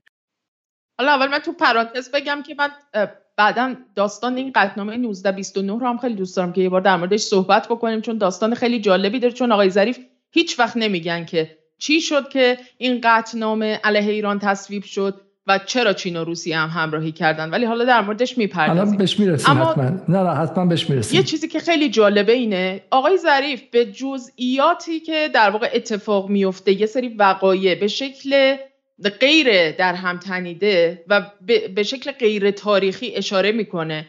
اما هیچ وقت در واقع اون خانش نهایی که از اینها ارائه می‌کنه به دلیل اینکه بیرون از فهم اون زمان و مکان و بستر و کانتکست تحولات نظام بین الملله چون نگاهشون غیر تاریخیه چون نگاهشون مبتنی بر اون واقعیت توازن نیروهای و قدرت های بین المللی نیست. عملا باعث میشه که نگاهشون خیلی سطحی و یک جاهایی واقعا حالا به قول یه برخی میگن به قول آقای بازرگان رومانتیک میشه به قول بعضی حالا خیلی ایدالیستی میشه. یا اینکه به هر حال واقعا یه خانش خیلی عجیبی میشه. یعنی چون نتایج و تبعات خیلی مهلک و خطرناکی داره. آقای دکتر ظریف میگن که تا در واقع در طی دوره آقای خاتمی که مذاکرات سعدآباد هم صورت گرفت و اینا علیرغم فشار آمریکا در واقع به دلیل محبوبیت و مشروعیت حکومت ایران و اینکه نگاه مردم در ایران خیلی مثبت بود به دولت آقای خاتمی و اینها عملا اونها نتونستن ایران رو بکشن به شورای امنیت. ولی بعد از اینکه آقای احمدی نژاد اومد که معنای در واقع به شکلی خلاف جملهشون اینه که معنای مخالفش اینه که آقای احمدی نژاد یک دولت در واقع فاقد محبوبیت و مشروعیت مردمی بود ظاهرا. و این باعث شد که در واقع این مشروعیت و مقبولیت رو از دست بده و در واقع اون شکافی که بین اروپا و آمریکا وجود داشت رو که فقط در این مورد خاص بهش اشاره می‌کنن اون باعث شد که در واقع شکاف هم از بین بره و اینها در واقع علیه ایران بسیج بشن و تبدیل به یک بلوک واحد بشن برای اینکه ایران رو بکشن به شورای امنیت. در صورتی که اروپایی ها از همون زمان در واقع به خصوص از زمان جنگ عراق که خود آقای ظریف عجیب اشاره می‌کنه به این موضوع تا در واقع روی کار اومدن اروپا که به شکلی دموکرات ها اصولا خیلی سیاست هاشون در قبال نقاط دیگر در واقع جهان مناطق دیگه خیلی نزدیکه به دولت های اروپایی دولت های قالب اروپایی. یعنی این بلوک ترانس آتلانتیک خیلی به شکل منسجمتر و همگنتری عمل می‌کنن تو دوره دموکرات ها. خب در اون دوره اروپایی با سیاست بوش تا حد زیادی مخالف بودن چون خودشون همین توان رو نداشتن که بخوان هزینه های گذافی رو بابت نظامیگری متحمل بشن و با توجه به اینکه به حال جزء بلوک ناتو بودن ایالات متحده در دوره بوش داشت به اینها این مسئله رو تحمیل می‌کرد. اینها یه مقداری شاکی بودن از این موضوع از این هزینه های گذاف و برای همین با آمریکا همراهی نمی‌کردن. وقتی که اوباما به سر کار اومد با توجه به اینکه با توجه به چند دلیل. یکی خود شکست آمریکا در عراق و به گل نشستنش یکی به دلیل اینکه اومدن اوباما مقارن شده بود با وقوع یک بحران اقتصادی در آمریکا یک رکود بی سابقه ای که محصول خیلی ها معتقد هستن محصول همون سیاست های جنگ طلبانه دولت بوش بود و همین این باعث شده بود که بحران خیلی جدی در آمریکا اتفاق بیفته که نهایتا هم با کمک چین ایالات متحده تونست مجددا جان خودش رو در واقع اقتصاد خودش رو نجات بده. و از طرف دیگه با توجه به اینکه روی کرده ایران هم از اون استراتژی تدافعی که در دوره آقای خاتمی وجود داشت و به بیانیه صداباد و تعطیلی غنیسازی ایران و اینها منجر شده بود بعد از اومدن آقای احمدی نژاد عملا به یک روی کرده تهاجمی تبدیل شد. یعنی چرا؟ به خاطر اینکه همین توازن قوای از سمت بلوک غرب تضعیف شده بود یعنی قدرت اونها کاهش پیدا کرده بود و این سمت ایران بعد از جنگ تموز و با توجه به اینکه ایران تونسته بود توان دفاعی خودش رو افزایش بده تونسته بود موشک های دوربرد بسازه که از سوخت جامد استفاده بکنن. عملا تبدیل داشت می‌شد به یک قدرت موشکی توی این منطقه. یعنی توان بازدارندگی موشکی ایران رو. آقای ظریف تعبیر می‌کنن یعنی کنار می‌ذارن نادیده می‌گیرن تغییر و برهم خوردن توازن قوا رو نادیده می‌گیرن و تقلیلش میدن به اینکه آقای احمدی نژاد اومد راجع به هولوکاست حرف زد آقای احمدی نژاد اومد. قطار بی ترمز و فرمان نمی‌دونم انرژی هسته ای رو اومد در واقع پررنگ کرد و برجسته کرد و از چیکن گیم یا همون بازی در واقع بازی مرغ بازی مرغ خروس. خیلی اصطلاحا تو با تئوری های بازی ها در موردش خیلی صحبت میشه تو روابط بین الملل و اینها. اومده از چیکن گیم در واقع این باعث شد که ایران عملا دیگه بزنه به سیم آخر به اصطلاح و اون فرمون رو بکن و پا رو بذاره رو گاز و بریم به سمت غنیسازی هرچه بیشتر و بمب بسازیم. این باعث شد که این سیگنال داده بشه به اروپایی ها و آمریکا در دوره اوباما که اینها با همدیگه متحد بشن علیه ایران. یعنی واقعا روایت عجیبیه که آقای ظریف ارائه می‌کنه علا رقم اینکه فکت ها رو به شکل جزئی و غیر تاریخی درست می‌بینه. ولی وقتی اینها رو تبدیل به یه روایت می‌کنه چون به این بحث توازن قوا در نظام بین الملل اعتقاد نداره این میاد به یک همچین داستان در واقع تخیلی عجیبی ارائه می‌کنه که واقعا ناامید کننده است حقیقتا. از کسی که خودش استاد روابط بین الملل و معلم روابط بین الملل می‌دونه و این شانس و فرصت رو داشته که صرفا در تئوری های انتظایی خودش غرق نشه در آکادمی. و به چهل سال به عنوان دیپلمات این تئوری ها رو به قول معروف در عمل هم بتونه استفاده بکنه و آخر سر بعد چهل سال میاد میشینه جلوی چشم ما زل می‌زنه به دوربین و میگه که پیام نمی‌دونم آقای احمدی نژاد در مورد هولوکاست و رو موشک نوشتن و اینها باعث شد که در واقع ایران چون مشروعیت و محبوبیت مردمی هم نداشت دولت این باعث شد که ایران در واقع متحمل سختترین تحریم ها بشه و بره شورای امنیت پروندهش. نکته که الان تو حرف ظریف هستش باز برگردیم می‌خواد بحث رو تئوریک تر کنیم امشب. بحثش مثلا بحث خیلی جالبش این بود. این که ببین چون جهان رو من بالا اینجا واقعا یه جایی ظریف ما قبل در برنامه قرار من شنیدم که واقعا ناصادقه ولی جایی هم هستش که واقعا ذهنش صلب شده. یعنی این امشب می‌خوام در مورد صلب شدن ذهنش و در مورد به شکلی محدودیت های تئوریک ذهن ظریف صحبت کنیم. نه حالا سیاس بودن و به شکلی جایی که ناراض حرف می‌زنه و غیر و اینها.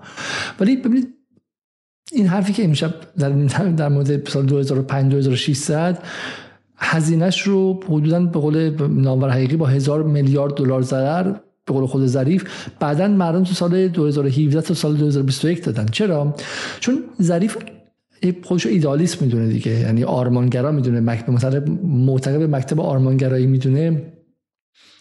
عمیقا به اون شکاف بین آمریکا در دوره بوش و جمهوری خواه با اروپا معتقده و اون رو یک امر برسازنده می‌دونه. اون رو یک اتفاق تعیین کننده می‌دونه. در حالی که ما همیشه می‌دونیم که اروپا وقتی که مخالفه همراهی نمی‌کنه در بمباران ها همونطور که مخالفت اروپا و مهمترین کشور اروپا در اون لحظه یعنی فرانسه. اون موقع فرانسه کشور کلیدی و تعیین کنندش بود. در نهایت آلمان که دولت نظامی نیستش که فرانسه حکومتی که هنوز تهمانده امیال و سویه های امپراتوری داره در آفریقا هست نیروی نظامی مهمی داره نیروی اتمیه و فرانسه خیلی مقابل حمله آمریکا به عراق می‌خواست بیسته ولی نتونست.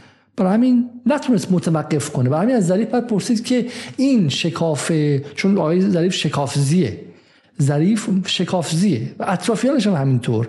ببین چند بار گفتن که اگرچه برجام شکست خورد و مردم ایران بدبخت شدند و اقتصاد وابسته نفتی خامفروش پر از فساد جمهوری اسلامی هم نتونست از سفره مردم فقیر حمایت کنه در اون سالها و دفاع کنه که به خاطرش واقعا باید همچنان تاریخ محاکمهشون کنه. کسایی که مسئول بودن رو هم از بالا تا پایین چپ و راست اصلاح طلب و اصولگرا و این نهاد و اون نهاد فرقی هم نمی‌کنه. هر کسی که در سالهای تحریم نتونست از سفره مردم حمایت کنه رو باید به عنوان همدست دشمن بگیرن. فرق نمی‌کنه. ولی ولی تمام اون سالها اطرافیان ظریف می‌گفتن که مهم نیست. شکاف اروپا و آمریکا زیاد شد. برای این شکافه براشون خیلی مهمه. این شکافه اصلا رزق فکرشونه.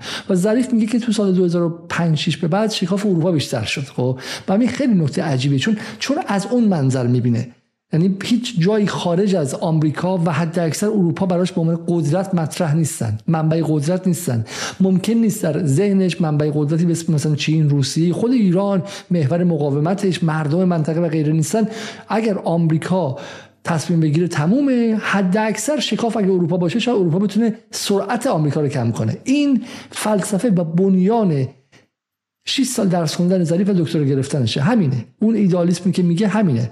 فهمن درست خانم نصرآبادی از ایدالیسم فکری ظریف؟ بله کاملا درسته به نظرم. یعنی به خیلی اگه ساده بخوام در مورد این ایدالیست بودن آقای ظریف که خیلی تجلی پیدا می‌کنه تو عدم اعتقاد راسخشون به مثلا مقوله توازن قوا در نظام بین الملل چون خیلی معتقد هستن که من رئالیست نیستم یا من نئورئالیست نیستم. حالا بگذریم از اینکه اون مکتب کوپنهاگی که ایشون در موردش صحبت می‌کنه و بحث امنیتی سازی رو مثلا از اون منظر گفتمانی به این مکتب حالا نسبت میده و در موردش صحبت می‌کنه خود مکتب کوپنهاگ یک پا در نئورئالیسم داره. یعنی اینکه اینجوری نیستش که مثلا شما به طور کلی بتونید اساسا از بیخ منکر مسئله ای بشید که شبیه گردش فصل هاست. مثلا آقای ظریف بگن من به گردش فصل ها اعتقادی ندارم. بسیار خب شما می‌تونی اعتقاد نداشته باشی ولی صرف نظر از اینکه شما اعتقاد داری یا نداری در بهار درختها شکوفه میدن در تابستون میوه میدن در پاییز برگ ریزانه و در تابستون درختان لخت میمیرن تا دوباره در بهار زنده بشن و دوباره برگ سبز و شکوفه بدن. در نتیجه آقای ظریف اعتقاد داشته باشن به توازن قوا یا نداشته باشن دولت ها و قدرت ها در سطح بین المللی بر مبنای توان و نیروی خودشون یعنی بر مبنای همون چیزی که آقای ظریف در موردش حرف می‌زنه شعارشو میده ولی عمل نمی‌کنه. اینکه سیاست علم انتخاب بر مبنای امکاناته. این دقیقا رئالیسمه. این دقیقا همون چیزیه که بهش میگه من بهش اعتقاد ندارم. چون حرفشو می‌زنه چون می‌خواد در واقع چون ایران رو مثلا به طور خاص می‌خواد در موقعیت ضعیف ببینه چون ایران رو به عنوان یک کشور بی امکانات می‌خواد تصویر بکنه چون می‌خواد ایران رو در یک موقعیت حقیر و زیردست تو نظام بین الملل مفروضش اینه میاد میگه که علم سیاست علم انتخاب بر مبنای امکاناته و ایران امکانات زیادی نداره. بیاین گوش کنیم از صدای خودش که بعد متهم نشیم که ما به جای ظریف حرف زدیم. اینجا من یه نکته باید بگم. خیلی ها به من ایراد گرفتن که چرا مذاکرات محدود به هسته ای بود. آیا تو نمیفهمیدی که اگر ما سایر مشکلاتمون رو با آمریکا حل نکنیم نمی‌تونیم وارد اقتصاد جهان بشیم؟ خیلی ها هر صحبت های دیگه ای می‌کنن. من بر اساس همین در واقع متن کوتاه اینستاگرامی که نوشتم باید خدمت اونا عرض بکنم که سیاست جهان امکانات هست نه جهان آرزوها. سیاست علم امکاناته نه علم آرزوها. شما در سیاست باید ببینید که چه امکاناتی دارید. من این انتخاب رو داشتم که راجع هیچی مذاکره نکنم یا فقط راجع به هسته ای مذاکره بکنم. این انتخاب رو نداشتم که راجع به همه موضوعات مذاکره بکنم.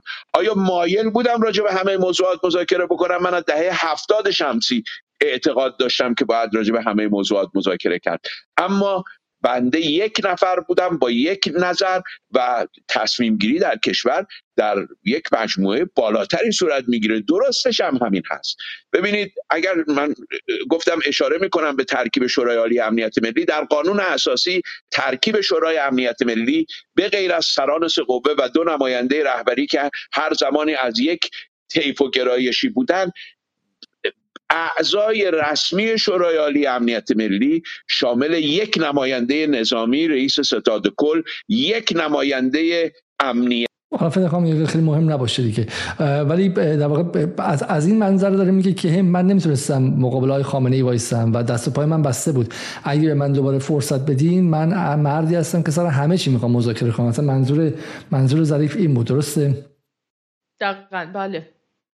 و جالب اینه که در واقع علم امکانات سیاست به مسابه علم امکانات انگار فقط در مورد ایران صادقه. ایرانی که آقای ظریف و دوستانشون به هیچ وجه حاضر نیستن که تغییر وزنش رو در منطقه به عنوان دولت مستقل ملی و در سطح نظام بین الملل و امکانهایی بهش توان این رو میده که در اون چانه زنی در اون مذاکرات بین المللی بتونه در واقع با قدرت بیشتری ظاهر بشه بتونه در واقع محکمتر بیسته بگه که نه خیر مثلا من فقط راجع به پرونده هسته ای می‌خوام مذاکره بکنم نه راجع به مثلا پرونده منطقه‌ای و موشکی و نمی‌دونم گروه های نیابتی و غیره و غیره. ولی کن آقای ظریف معتقد هستن که نه ما باید راجع به همه چی مذاکره کنیم.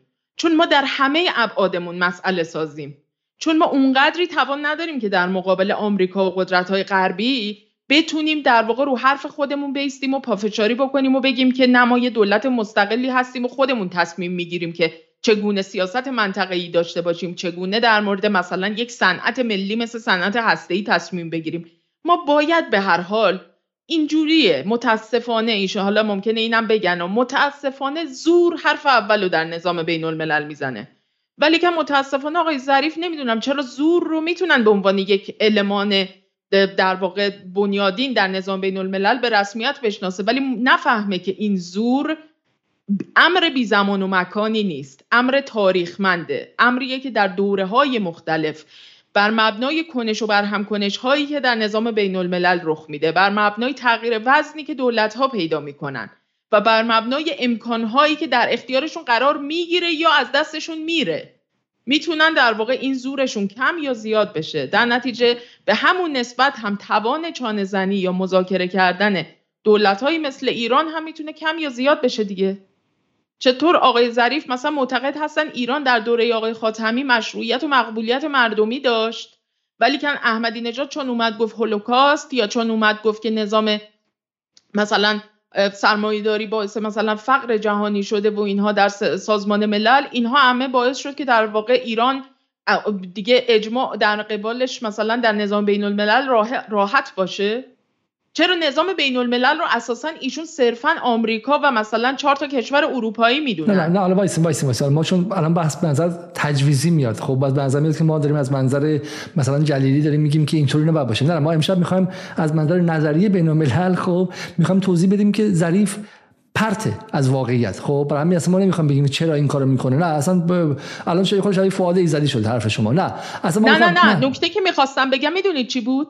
نکته که می‌خواستم بگم این بود که اتفاقا در همون برهه‌ای که ایشون میگه آقای احمدی نژاد باعث شدن که جهان علیه ما اجماع بکنه جهان اون موقع فقط آمریکا و اروپایی که ضعیفتر شده بودن و ایران می‌تونست صداشو اونجوری تو سازمان ملل بالا ببره نبودن و اتفاقا در بخشهای مختلفی از جهان مثل آمریکای لاتین در آفریقا و جاهای مختلف نسبت به خود احمدی نژاد اقبالی وجود داشت. حالا برای همین هم که ظریف خیلی هوشمندانه میگه که چین و روسیه هم در این قطنامه ها به ما رأی منفی دادن. خب در تصویری که ظریف می‌کنه مقدار حالا اینجا یه مقدار مغالطه آمیزه. یه خورده بحثا داره قاطی میشه خانم نصر من ببخشید از بدین من بیام خود جمع کنم بحث و ساختار بحث رو دیگه که مخاطب گیج نشه. پس ما در اینجا در مورد سه تا موضوع تا حرف زدیم. یک آقای ظریف به امری به اسم securitization یا امنیتی سازی معتقده و معتقده که پرونده ایران از سال 2003 به واسطه اس 2002 به واسطه اسرائیلی ها امنیتی شد و این گره کور شد و بردن پرونده رو به سمت اینکه به شکلی به شورای امنیت ببرن و غیره از ابزار نرم استفاده کنن و ابزار گفتمانی و این چیزی که حالا سایه جنگ بر فراز ایران میاره. خدا می‌دونه کی می‌خواد این سایه جنگ رو عملیاتی کنن. و ما بر دوره سعده با در سال 82 آقای روحانی وارد شد. برام از من خواستن که من وارد شم و ما اومدیم و داشتیم اینو درست می‌کردیم که متاسفانه سال 84 حالا یه بد احتیایی از سمت بوش و اینها بود. اما در داخل خود ایران هم یه اشتباهاتی شده بود و حالا بحث کارن ای و غیره و ما اونجا گیر افتادیم. ولی متاسفانه با آمدن احمدی نژاد چرخ چرخید. من رفتم دانشگاه و بازنشسته شدم. ببینید در مورد احمدی نژاد چی میگه و بعد برگردیم. این وضعیت خاتمه پیدا می‌کنه با دوره آقای دکتر احمدی نژاد. پایان دوره آقای خاتمی در واقع ما مانع اجماع امنیتی علیه ایران شدیم. علا رقم تلاش آمریکا اجماع در حال ش... اینجا من گمانم دیدیم یک بار درسته؟ و اینجا, بله بله. بله. و اینجا میگه که اینجا چه اتفاقی افتاد ما داشتیم شکاف بین اروپا و آمریکا رو زیاد می‌کردیم و این مثلا رفتی به این نداره که آمریکا توی عراق داشت زمین گیر میشه در جهان ظریف در جهان ظریف این بود که ما با مذاکره تونستیم بین آمریکا و اروپا شکاف به وجود بیاریم مثل اینکه یه بچه‌ای با با 5 کیلو وزن بگه که من بین یه آدم 100 کیلو یا آدم 70 کیلو شکاف به وجود آوردم در حالی که زمین گیر شدن آمریکا در عراق کشته شدن هزار تا از سربازاش و غیره بود که داشت اون اتفاق رو سنگین می‌کرد. خلاصه آقای ظریف میگه من رفتم اونجا. احمدی نژاد میاد و اشتباهات یکی بعد از دیگری شروع میشه و بحث هولوکاست و اون قطار بدون ترمز. خب زیاد روی اونجا اتفاق میافته درسته؟ و می‌رسیم به چه سالی؟ به قضیه قطعنامه 1929 حالا توی قاموس ظریف توی جهان بینی ظریف ازش باید سوال کنید. آقای ظریف شما که میگی آقا این در واقع همش از دموکراسی میای نمیای بگی که چرا در آمریکا فریب اسم اوباما اومد؟ اوباما با چه مندیتی اومد؟ مندیت اوباما برای انتخاب شدن در سال 2008 در نوامبر 2008 چی بود؟ آیا این نبود که در آمریکا فریاد می‌زدن که ما در عراق شکست خوردیم. بچه های ما کشته شدن.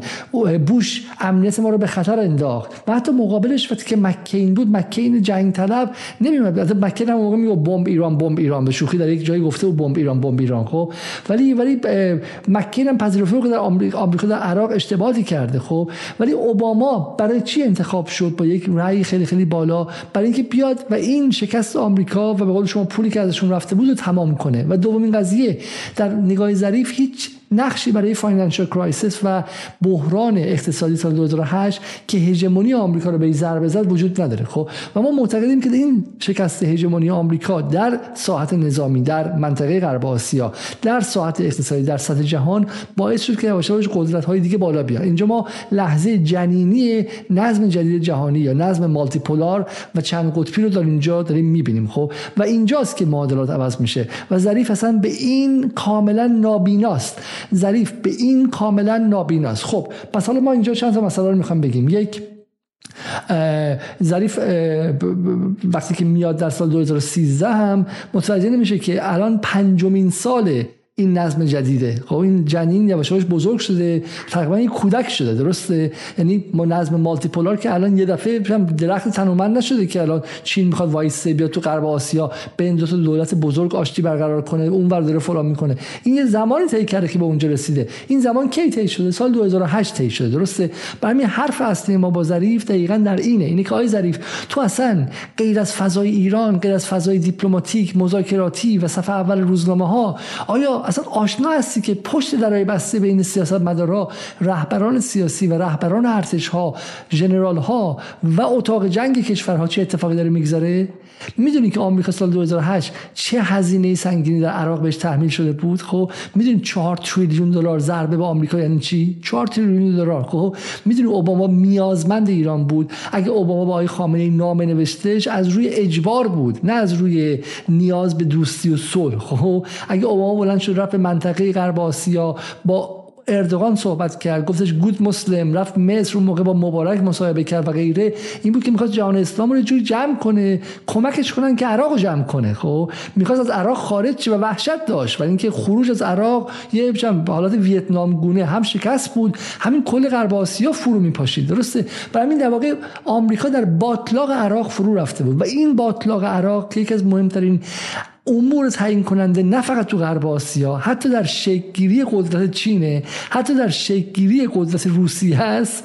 این المان به این مهمی در محاسبات و معادلات وزیر خارجه ایران کاملا مجهول قایب ناپیدا و ناموجوده. یعنی این اصلا این خطا خطای باور نکردنیه در سطح یک فردی که داره در, در سیاست ایران من ظریف که داشتم دوره احمد نژاد حرف می‌زد فقط با خودم فکر کردم که ما چقدر شانس آوردیم که ایران هنوز زنده است. یعنی اگه امثال ظریف و اینا در همون دهه 80 باقی مونده بودن اگر در بر همون پاشنه پیچیده بود سپاه قدرت نداشت خامنه ای قدرت نداشت و واقعا اینها مهار نشده بودن و احمدی نژاد نیامده بود واقعا می‌شد گفت که شاید ایرانی وجود نداشته. چون ذهن اصلا باور نکردنی رمانتیکه. باور نکردنی از واقعیت و از سختی معادلات سیاست دوره. یعنی در, در فضای هپروتی خودشه در فضای سازمان ملل UNیزه این فکر UNیزه فکر سازمان مللیه نه سیاسی نه political نه real political. خانم بودی بله. پس دقیقا اون چیزی که در واقع آقای ظریف به عنوان مبدع امنیتی سازی از پرونده هسته ایران می‌دونه در وهله اول یکی همون سال 2002 کشتی کارن و اینها بود. در وهله دوم هم بعد از روی کار اومدن آقای احمدی نژاد و روی کردی که ایشون در سیاست داشت. و بنابراین آنچه که در عملا باعث اروج کسی مثل اوباما در کاخ سفید شده بود. کسی که باعث شده بود که یه شیفت پارادایمی توی سیاست امنیت ملی در واقع سیاست خارجی ایالات متحده رخ بده. این اصلا برای ایشون محلی از اعراب نداره. چون اساسا اوباما با این روی کرد وارد در واقع کاخ سفید شد که در سیاست خارجی بیاد مثلا حجم و تعداد نیروهای نظامی ایالات متحده رو توی مناطقی مثل مثلا کشورهایی مثل عراق یا افغانستان کاهش بده و در واقع اون باز توزیع نیروهای آمریکایی رو به یه جوری در واقع تغییر بده و بخشی از نیروهاشون رو حتی ببرن به سمت اقیانوس آرام با توجه به اینکه به حال الان بحث چین هم دوباره یه مقداری عمدهتر و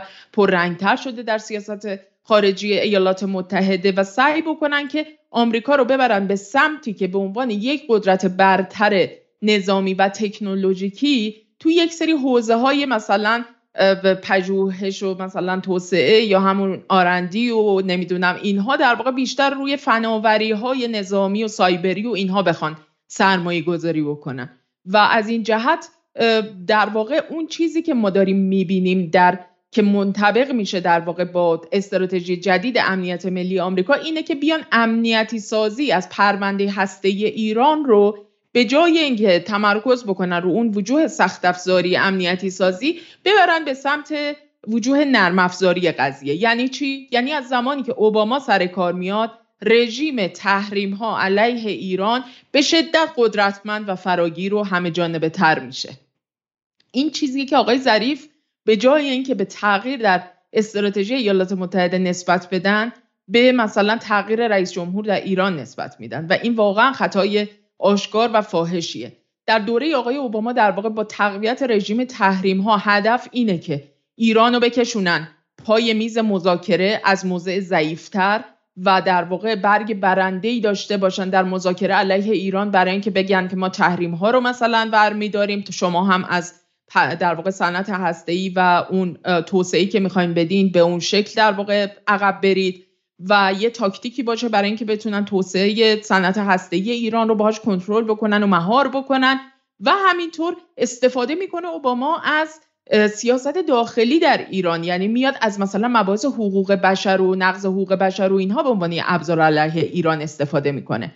پس این نقطه در واقع نقطه ایه که اوباما امنیتی سازی از پرونده هسته ای رو بر مبنای در واقع اون امکانها و هنجارهایی که تو نظام بین الملل هست نهادها رژیم تحریم ها و مسائل حقوقی و سیاسی غیره سعی می‌کنه تقویت بکنه که اروپا هم بسیار باهاش همراهه. یعنی اروپا بسیار تمایل داره که از این مسیر در واقع علیه ایران جلو برن که این اتفاق عملا دیگه به شکل خیلی جدی از سال 2013 و اینها شروع میشه.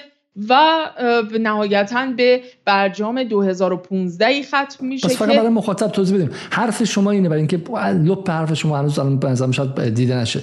حرف شما اینه که این تغییر پارادایم از بوش که دوره بوش دکترین دکترین بوش هست و به در واقع برخورد سخت افزاری معتقده به دوره اوباما که برخورد نرم افزاری متعلقه معتقده فارغ از روابط درون ایرانه. یعنی روابط درون ایران نه فقط اینقدر کوچیک به نسبت تمناهای آمریکا و اقتضاعات یک امپراتوری مثل آمریکا که براشون فقط ایران مهم نیست. ایران یک کشوره. کل منطقه غرب آسیا و معادلاتش براش مهمه و بعد ده تا مشهول در نظر بگیری. یه مشهولشه خب اینکه تو ایران فلان نماینده مجلس چی گفته اصلا صفر محسوب میشه. مثل اینکه مثلا بگی آقا 5 میلیون در 6 میلیون به علاوه هفت. خب اون هفت کوچولوه اینی که حالا فلان نماینده رو هم فلان امام جمعه مثلا فلان حرف زده. خب به همین اصلا اون میزان سنگینیش خیلی خیلی کمه.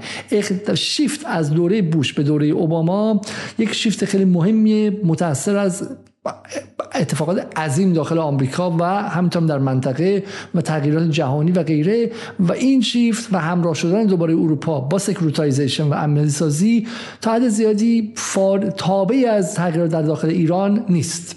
حرف شما اینه. بفرمایید. بله. یه نکته مهم دیگه ای که وجود داره اینجا اینه که در واقع عدم فهم این توازن قوا و تغییر پارادایم ها در نظام بین الملل به خصوص از جانب قدرت های بین المللی باعث میشه که در واقع آقای ظریف و دوستان که در, در مقابل یک پروژه امنیتی سازی از پرونده هسته ایران قرار گرفتن خب قاعدتا باید از منظر ایران از منظر منافع ملی ایران از منظر در واقع اون جایگاهی که ایران قرار داره و بر مبنای امکاناتی که ایران داره به قول ایشون باید بیان و یک پروژه رو تو دستور کارشون بذارن یک پاد پروژه یا یک کانتر پراجکتی که در واقع برای امنیتی سازی زدایی باشه. فهم غلط و در واقع بی تاریخ و بی زمان و بی مکانی که آقای ظریف از جایگاه قدرت ها در نظام بین الملل داره باعث میشه که عملا به جای اینکه یک روی کردی برای امنیتی سازی زدایی از پرونده هسته ایران تو دستور کارشون قرار بدن عملا تقویت پروژه امنیتی سازی که از جانب قدرت های مقابلشون مطرح شده رو به شکلی تو دستور کارشون قرار بدن. یک جور بیش امنیتی سازی از پرونده هسته ایران که یک شکلی از خلع سلاح داوطلبانه است. یعنی چی؟ چه جوری اتفاق افتاده؟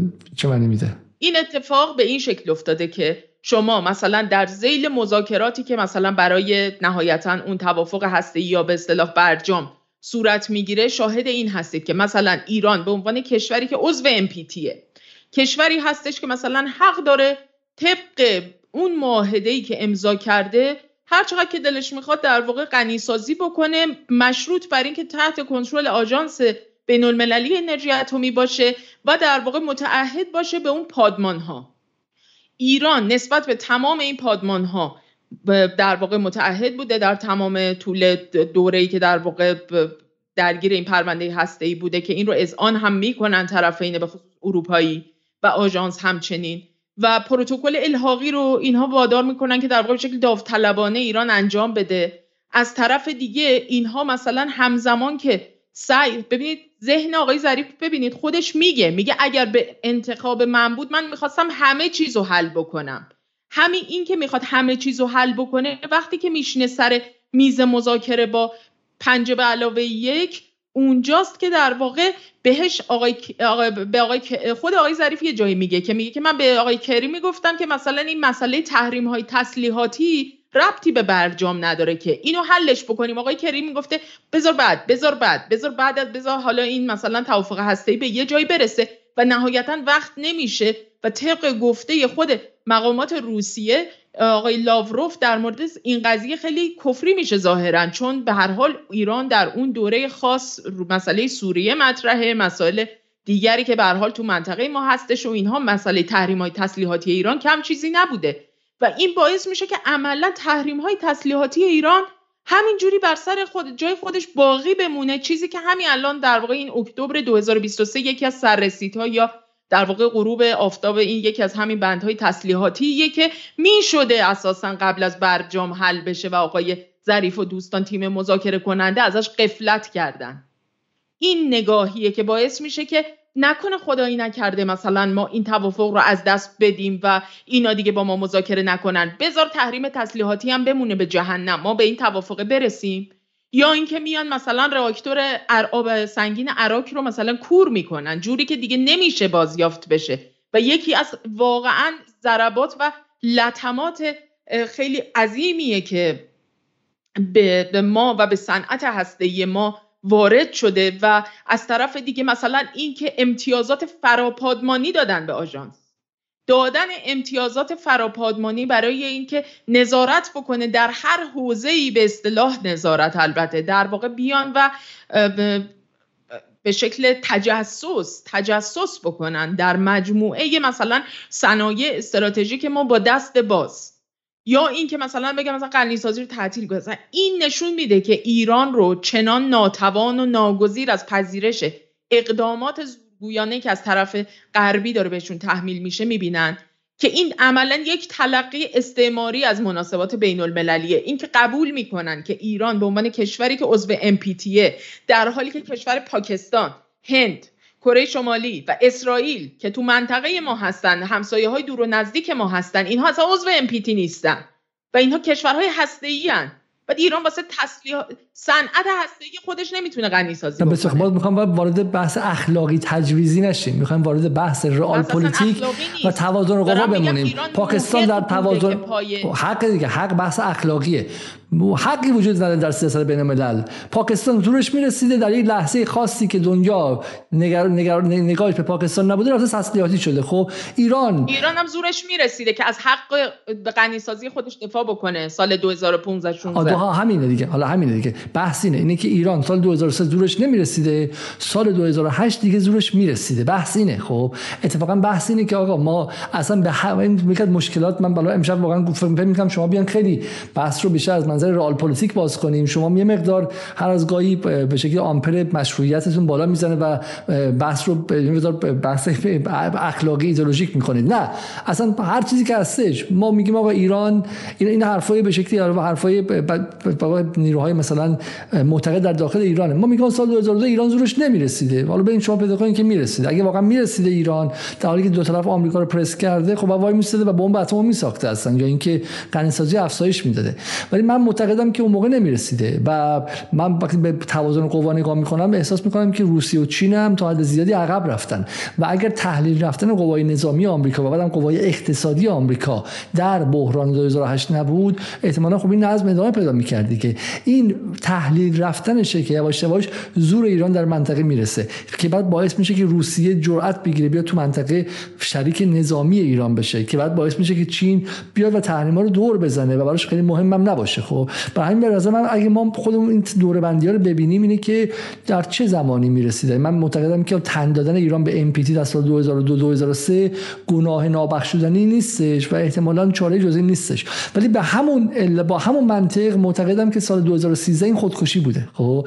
معتقدم با همون منطق معتقدم کاری که احمدی نژاد کرده اتفاقا قطار بی ترمز نبوده. کاری که احمدی نژاد کارو خودش نبوده که نظام کرد در دوره احمدی نژاد خیلی متناسب با روح زمانه بوده. خیلی متناسب با روح زمان با یعنی هر چقدر که افول آمریکا بیشتر بوده صدای ایران بلندتر می شده خب؟ صدای ایران بلندتر می شده غنیسازیش هم بیشتر می شده و اگر و اگر و اگر نبود شکاف 88 اگر نبود ضربه که ایران از داخل با به مش به صورت خودش زد. خودزنی ایران اگر در سال 88 نبود و من نمیگم مثلا کی مقصره ولی خودزنی ایران اگر سال 88 نبود ایران با همون سرعت اگر رفته بود به نظر من اصلا این اتفاقات نمیافتاد این بحث تحریم مطرح نمی‌شد. خب این نکته خیلی خیلی مهمه. ولی حرف شما کاملا درسته که میگی چگونه برخلاف گفته ظریف که ایران به واسطه ظریف و روحانی و برجام امنیتی زدایی رو کنار گذاشت و تونست خونسا کنه بر دقیقا برعکس برجام باعث به قول شما بیش امنیتی سازی ایران شد. مثال اسنپبک مکانیزم چیه؟ اسنپبک مکانیزم به قول انگلیسی ها اسنپبک مکانیزم ماشه یعنی اینکه شما همیشه یه چیزی رو سرته. آیا این امنیتی نیست آقای ظریف؟ اینه که هر لحظه یه چیزی اینجاست. همه هدف امنیتی سازی بود که این از اینجا بره کنار. این تفنگ درسته؟ snapback مکانیزم اینه که یک لحظه خطا کنی یه لحظه. همون شب برمیگرده. همون شب شلیک میشه. مکانیزم ماشه‌س اسمش. بلافاصله کشیده میشه. در حالی که امنیتی زدایی و de امنیتی سازی زدایی یا desecuritization به این معنیه که شما بتونید تفنگ رو دور کنی از محوطه. تفنگ در کار نباشه. درسته؟ نکته اول اینه. پس واقعا درون خود برجام اتفاقا نقاط مفصل پشت سر همدیگه از امنیت از بیشتر شدن امنیتی سازی حول قضیه ایران میشه. و دقیقا همینه که اوباما میگه ما دستاورد داشتیم. ما تونستیم دست و پا ایران رو ببندیم که دست از پا خطا نکنه. نتونه سلاح به اون بفر همین الان تو اوکراین. الان تو اوکراین بر اساس برجام و بر اساس قطعنامه شورای امنیتی که ایران فروش درون به روسیه می‌تونه بر به شکلی اسمش برای سر ایران هم بیارن و این رو هم به همون برجام وصل می‌کنن. درست تقطی از برجام ادعی معتقدن که هستش و غیره. و همین اتفاقا از منظر گفته ظریف که آقا برجام این سال این حالا دروغ میگه ظریف. ظریف میگه که برجام که سود اقتصادی که نداشتش که. ما اصلا برای اقتصاد نرفته بودیم. این دروغ ظریفه. چون سال 92 که نگاه می‌کنی 93 که نگاه می‌کنی همش برجام تحریم ضرر برجام دیر بشه 6 ماه دیر بشه اینقدر بازار ضرر می‌کنه 6 ماه دیر بشه اینقدر دلار فرا اون موقع اینو می‌گفتن باشه. الان میگن بحث securitization بوده. ولی اتفاقا بیان از منظر حرف خودتون حرف بزنید مای ظریف securitization desecuritize کردی شما برجام یا بدتر over securitize کردی ایران رو؟ over securitize کردی. بریم و بحث برای ظریف در مورد snapback گوش برگردیم. تا شما یک نفسی تازه کنی. خب اگر معتقدن توجیه کافی هم دارن. نه اروپا تعهداتشو انجام داده نه آمریکا تعهداتشو انجام داده. ایران هم می‌تونه اسنپبکی که می‌کنه اسنپبک کامل باشه. تا حالا ما اسنپبک ناقص کردیم. اسنپبک کامل بکنن ببینن از اول مذاکرات شروع بکنن. اگه معتقدن امروز ما هم توان سیاسیمون بالاتره هم توان اقتصادیمون بالاتر این حرفایی که زده میشه دیگه منم حرفا رو بر اساس اون که زده میشه قضاوت می‌کنم. هم و می‌دونم که توان هسته ایمونم بالاتر. حتما بالاتر. خب برجام بذارن کنار. من بهشون توصیه نمی‌کنم. این ظریف خیلی میگه. اگه زر برجام بده از برجام بیایم بیرون. اسنپبک مکانیزم هم که هستش که مشکلتون چیه؟ اگه برجام بده جوری بولوف ظریفه. یک از ادعای همیشگی ظریفه. اگه برجام اینقدر باعث امنیت زدایی شده پولم که براتون نداشته. چرا توش موندی چرا توش موندی جواب شما چی خانم نصر بدی. یه سری از کاربرا تو فضای مجازی به اصطلاح خیلی شوخی کرده بودن با همین صحبت آقای ظریف. یه دشون گفته بودن که خب مثلا ما چرا پس نریم؟ مثلا مناطقی رو که توی مثلا معاهده ترکمنچای و اینا واگذار کردیم و دست دادیم بخشی از ایران رو چرا نمیریم اونو بگیم چرا نمیریم مثلا بحرین رو بریم اشغال بکنیم؟ حالا که اینجوریه. بزنیم زیر کاسه کوزه همه معاهدات و فلان و اینا. اینجوری نیست. یعنی دقیقا اینم یک اون روی البته مقالط آمیز هست ولی کن این هم اون روی سکه اون متوجه نشدن در واقع اون توازن قوا در سطح نظام بین الملله اینکه به این سادگی نیست واسه ایران که در واقع وارد یه معاهده ای بشه بیاد پای یه چیزی رو امضا بکنه یه سند بین المللی رو با قدرت های بین المللی و اون وقت مثلا بیاد بزنه زیر کاسه کوزه همه چون می‌تونه این کارو بکنه البته. ولی این مشروط بر اینه که به طور کلی از MPT اعلام خروج بکنه همزمان دیگه اعلام بکنه که به هیچ هیچ کدوم از اون تعهدات پادمانی و اینها پایبند نیست از آژانس هم بیاد بیرون و دیگه به طور کلی همون چیزی که آقای ظریف به اشتباه نسبت میدن به اون بحث چیکن گیم و کندن فرمان و پا گذاشتن رو ترمز این رو به طور عملیاتی پیاده بکنه و بره تسلیحات رو بسازه و به سرعت بگی که آقا من ساختم تموم شد و رفت. حالا دیگه هر کسی که فکر می‌کنه که در واقع می‌تونه از پس ما بر بیاد و بیاد با ما وارد مثلا جنگ حالا تو هر سطحی بشه بیاد بشه.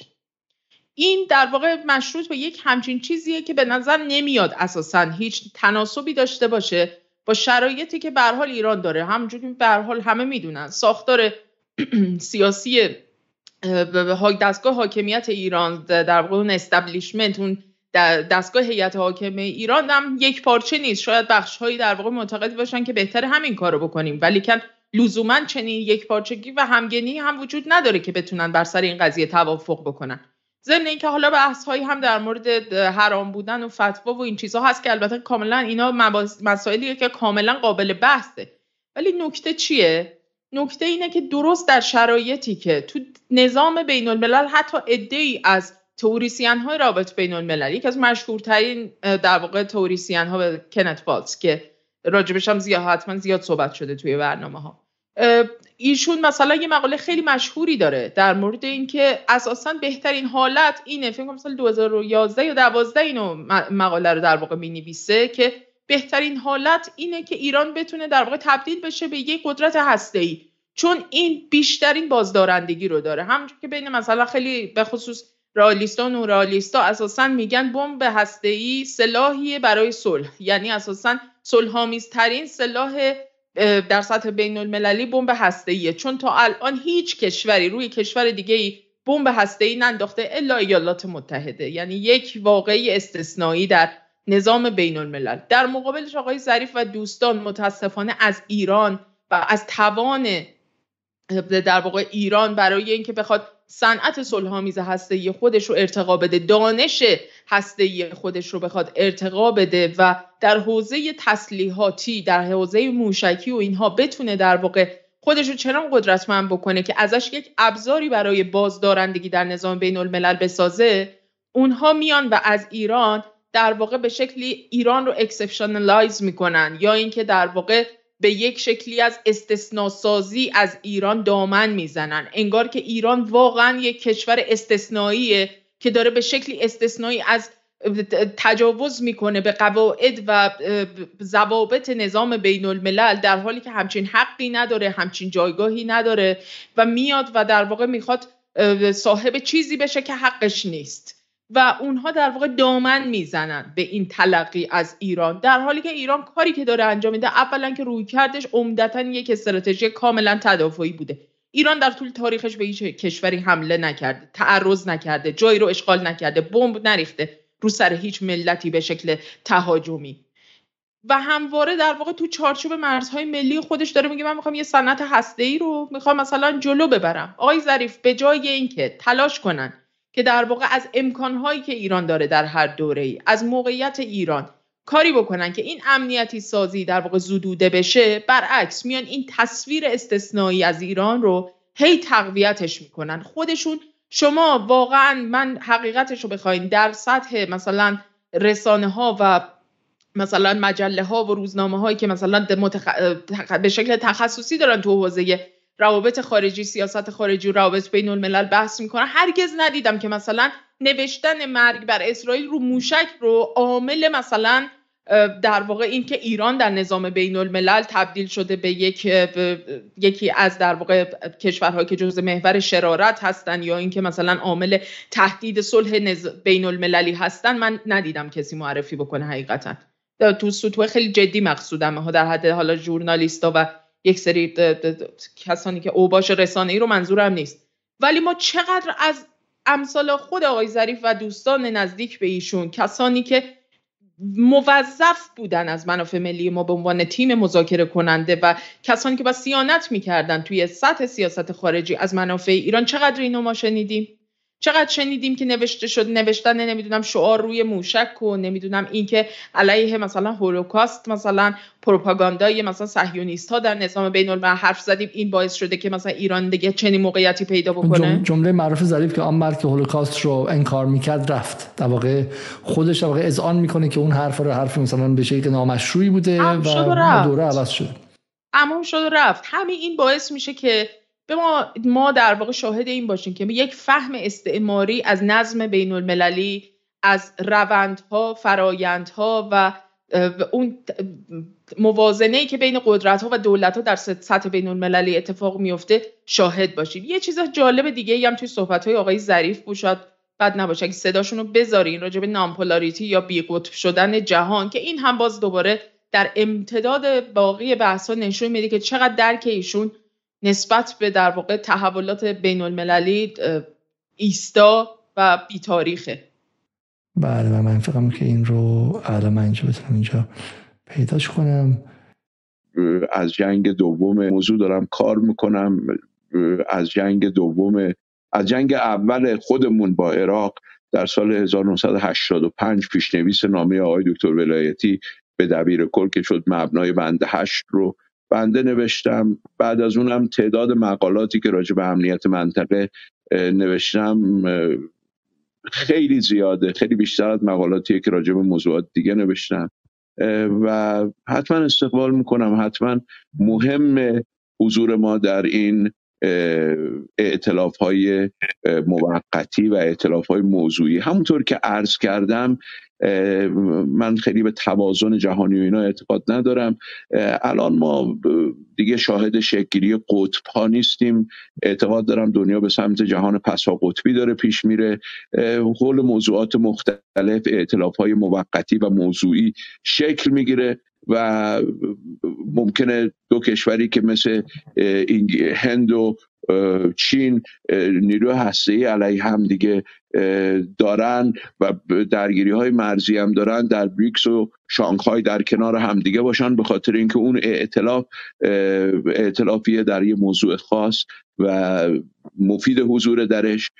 ما باید عینکمون رو راجع به نگاه به دنیا عوض بکنیم. جنگ سرد تمام شده. امروز شرایط دیگری بر دنیا حاکمه. باید از بحث‌های قدیمی توازن و اینا خارج بشیم. با همه احترام به دوستی که این سوال رو مطرح کردن. دنیا دنیای پسا قطبیه. دنیا دنیای پسا غربیه. خب جمله خوبیه. جمله پسا غربیه. از چیزی اونجا نامپولاریتی اینجا نگفتش. درسته؟ چرا دیگه؟ در همین زیل همین صحبت ها گفتن دیگه. من کلمه‌شو نشدم چون جای دیگه خیلی سریعتر میگه. میگه که مالتی پولاریتی من قبول ندارم نان پولاریتی رو من قبول دارم. خب ما وارد عصر نان پولاریتی شدیم چون خیلی واضح میگه. میگه که چون آمریکا دیگه قطب نیست و چین هم نمی‌خواد که قطب باشه. من حالا اون جمله رو داشتم سعی می‌کردم که بگم پیدا کنم چون مثلا جمله خیلی کلیدیه. گفتم اگر همکارم آیه یونسین رو پیدا کرده بودن قبلا اینو یک باری برای من بفرستن. بحث نامپولاریتی خیلی به دقت میگن. حالا شما تا اینو پیدا بکنید من بگم که این بحث نامپولاریتی بله، به بله. کجا برمیگرده. فقط ببینید تو همین دوتا جمله فقط بر همین رفت و برگشته. آقای ظریف دقت کنید جنگ سرد دیگه نیست. بسیار خوب می‌دونیم سی و اندی سال گذشته از اون دوره. بعد ایشون میگن که دیگه دوره شگفتن قطب ها نیست. خب این تک قطبی چی شد؟ این وسط. یعنی مثلا این دوره تک قطبی که داره در واقع تغییر می‌کنه اون فرایندی که طی شده و این بالا و پایین ها می‌گفتن به موازنم که اعتقاد ندارن. خب به حال ولی این تغییری توی وضعیتی که تو دنیا اتفاق افتاده تحولاتی که رخ داده و تغییری ایجاد نمی‌کنه. اما میگن که دوره دوره دوره پسا غربی بسیار خوب اینو ما میپذیریم و پسا قطبیه یعنی چی آخه؟ یعنی این تئوری نامپولاریتی یه تئوریه که در یک دوره کوتاهی مثل یک شهابی یک لحظه درخشید در تاریخ روابط بین الملل و یک مثل یه شهاب سنگی گذشت خیلی سریع و محو شد. و چه دوره ای اومد بیرون؟ نامپولاریتی یا در واقع جهان غیر قطبی مال دوره که دوره بحران اقتصادی و اون رکود فراگیری که تو آمریکا اتفاق افتاد سال حد فاصله سال 2007 تا 2009 و در واقع توی اون دوره بود که یک سری بحث ها حول این موضوع صورت گرفت که آمریکا با توجه به اینکه در یک وضعیت خیلی بحرانی جدی به سر می‌بره عملا بخش زیادی از اون امکاناتی که بهش موقعیت قطب عالم و در واقع یگانه قدرت قاهر نظم بین المللی رو می‌داد رو دیگه نداره. از طرف دیگه قدرت های دیگری خورده قدرت های دیگری که توی این بلوک ترانساتلانتیک در کنار در واقع آمریکا بودن مثل اقمار آمریکا بودن اینها. اینها هیچ کدومشون اون ستاره درخشان جای اون ستاره درخشان رو نمی‌گیرن. اینها همه یک سری قمرهایی هستن که در حول این در واقع ستاره آمریکا در واقع توی این منظومه می‌تونن موضوعیت پیدا کنن. در نتیجه اگر اون ستاره عمرش افول کرده و در واقع دیگه در موقعیت قطب جهان نیست پس دیگه ما در جهان بدون قطب هستیم. چون دیگه نه اتحادیه اروپا نه ژاپن در واقع روسیه و چین و غیره اینا هیچ کدومشون در جایگاه چنین موقعیتی نیستن که بخوان به عنوان قطبی در نظم بین المللی مطرح بشن. یک دوره کوتاه این گمان زنی حول نامپولاریتی یا جهان بدون قطب در واقع شکل گرفت که دیگه همونجا هم دفن شد. یعنی شما اگر که فکرشو بکنید که در مثلا سالهای فرزن 2011 2012 به بعد. دیگه چه برسه به الان؟ شما اساسا از جهان بدون قطب می‌تونید حرف بزنید و حرفتون موضوعیت پیدا بکنه در بین نظریه پردازان روابط بین الملل واقعا در اشتباه هستید. یعنی واقعا یه سطحی از هپروتی بودن خاص رو میطلبه. این خیلی زیاد این خیلی زیاد. این گوش کن برگردیم خیلی جالبه این. جهان هست. حالا من معتقدم دیگه ما از جهان قطبی خارج شدیم. ما وارد جهان پسا قطبی شدیم در دوران. ما وارد جهان یه جایی که میگم ظریف حرف خوب زد و ما وارد جهان پسا غربی شدیم. مثلا با یه جایی می‌تونیم مثلا دست بزنیم. همونجا رو ببینیم که ولی واقعا من فکر می‌کنم که از ظریف قبل از اینکه وزیر شه برای از نفر بعدی الان ببین از عبدالله من عبدالله رو نمی‌شناسم. با هیچ کس ما با هیچ کس ما به شکلی پدرخوانده اسمش برادرخواندگی نداریم. برای ما عبداللهیان و اینا هیچ فرقی هم نمی‌کنه خب؟ ولی واقعا برید از وزیر خارجه هاتون یه یه تست اولیه بگیرید خب؟ تست روابط بین الملل بگیرید خب؟ چون خیلی بعد اصلا باور نکردنیه. باور نکردن جمله ظریف از اینجا بعد شما گوش کنید. و من نه به ظریف کینه دارم نه چیزی. ولی این آدم امیر کبیر ایران ایران بوده خب اصلا باور نکردنیه این آدم اگر بیاد تو اینجا تو ای تو ای که یه جای دست راستیه خب لندن اسکول اف اکونومی بخواد بره درس بده روابط بین الملل بهش قاه قاه قاه قاه میخندن. گوش کنین شما اینجا. پسا قطبی شدیم در دوران بعد از جنگ سرد و دیگه قطبی قرار نیست شکل بگیره. آمریکا تلاش خودش رو کرد و شکست خورد. چین هم تصمیم نداره فعلا یک قطب بشه در جهان. و برنامه ریزی خودش رو به صورت ماهرانه ای انجام داده که من واقعا علا رحم این که حالا ممکنه با خیلی سیاست های چین ما مسابقه فوتبال چیز می‌کنه آمریکا با همه تلاش یک کرد که قطب بمونه متاسفانه نتونست. لحظه آخر توپ از دست داد و چین هم که میلی بزدن. گل نداره و اونجا قطبی نداره. جهان بدون قطب مونده و توازن قوایی هم وجود نداره. این حرفای توازن قوایی رو بذارین کنار. بیاین توی همین نهادهای بین‌المللی. نهادهای بین‌المللی هم که اصلا مال آمریکا نبوده. این نهادهای بین‌المللی هم که اصلا ساخت آمریکا تو جهان بعد از جنگ سرد هم نبوده. و بعد اتفاقی میفته خانم نصرآبادی درست میگه. جنگ سرد هم بعد میگه که به شما میگه. میگه بیدار شید. اینقدر عقب نمونید. چقدر تو جنگ سرد موندید؟ میگه ما تو جنگ سرد موندیم. جنگ سرد که 1985 86 دیگه عملا رستش کشیده شد. خب از 86 87 دیگه ما وارد جهان تک قطبی شدیم. دیگه 80 90 هم دیگه با جنگ عراق زده بیرون. دیگه کسی نیست نتونه ببینه. CNN تو چشت می‌کنه. خب جنگ عراق رو با اون عکسای مادون قرمز و موشکی که از هزار کیلومتری منفجر میشه. ما تو جنگ سرد موندیم. بعد جنگ و بعد میگه آره، این باور نکردنی. بعد ببین ببین دو تا چیزی که خانم نصرآبادی انتخاب کردن. یکیش مقاله ریشارد هاسه خب ریشارد هاس آدم مهمی دیگه. کسی که کتاب در واقع soft power رو در مورد آمریکا نوشتهش. خب ولی مقاله مال کیه؟ مال مِی 2008 و ظریف این مقاله رو خونده بعد از اون دیگه واقعا Foreign Affairs رو دنبال نکرده. من همینجا می‌خوام از آقای ظریف بخوام که از دوستانشون بخوان آدرسشون بدن لطفا. من می‌خوام این subscription Foreign Policy و Foreign Affairs مال نه مال چپه نه سوسیالیستاست نه مال به شکلی حزب کارگرای نه پوتینیستاست نه مال طرفدارای چین نه مال طرفدارای محور مقاومت. Foreign Affairs و Foreign Policy دانشجوی سال اول به شکلی international relation هم می‌خونن. مال mainstream آمریکا آمریکایی هم هست. همین دوتا رو آقای ظریف اگه شما بخونی همین دوتا رو اگر بخونی به نظر من خیلی خیلی کمک کردی به ما و واقعا یه لطفی کردی به ما. خب چون تو همین Foreign Policy و تو همین Foreign Policy الان من فارن پالیسی برای شما بیارم. خب کسی دیگه این حرفا رو بزنه خب باعث خنده میشه. یعنی این حرفا توی بیشتر توی مثلا توی انگلیس توی پرایوت آی گفته میشه که حالا شاید بدون شما پرایوت آی چیه. خب مثل گلاغای خودمونه. چون واقعا دیگه مثل مجله های تنز ماست. واقعا حرف های ظریف نمی‌زنن. نام پولاریتی و اینها اصلا باور مخاصوت می‌کشه. عجیبه عجیبه. من اصلا واقعا شما تعجب می‌کنم و ای کاش می‌دونستین که این اشتباه رو من, من نمی‌خوام اینو بگم. ولی شما دانشجو زیر دستته خب پس شما فرق با زیبا کلام چیه؟ آقای زیبا کلام واقعا از نظر علمی اون دانشجویی که از دستش میاد یه مقدار جای سواله. خب این این فارن پالیسیه جناب آقای ظریف. خب این فارن پالیسیه مال یه ماه پیش هم هستش. تو ایران هم من دیدم که ماشاءالله تا فیا خالدون همه بهش ارجاع دادن. مال کنس والت هم هستش. خب مال استیفن استیون والت هم هستش. خب میگه امریکا is too scared of the multipolar world. خب the Biden administration is striving for a unipolar order that no longer exists. خب میگه بایدن هنوز دنبال اون تک قطبیه که وجود نداره و جهان مالتی پولار شده مالتی پولار شده. خب نان پولار آخ آخ آخ آخ آخ. یعنی آی ظریف اصلا اون دانشگاه تهران و اون مؤسسه دانشکده های جهان حساب کتاب نداره. شما چجوری اونجا درس میدی؟ شما چجوری درس میدی اونجا؟ نان پولار مفهوم 2008 رو گرفتی سال 2023 تو سر بچه های مردم می‌کنی و هیچ کس هم توی اون کلاب هاست ده 15 هزار نفری نبود که بگه آی ظریف این حرف رو از کجا آوردی؟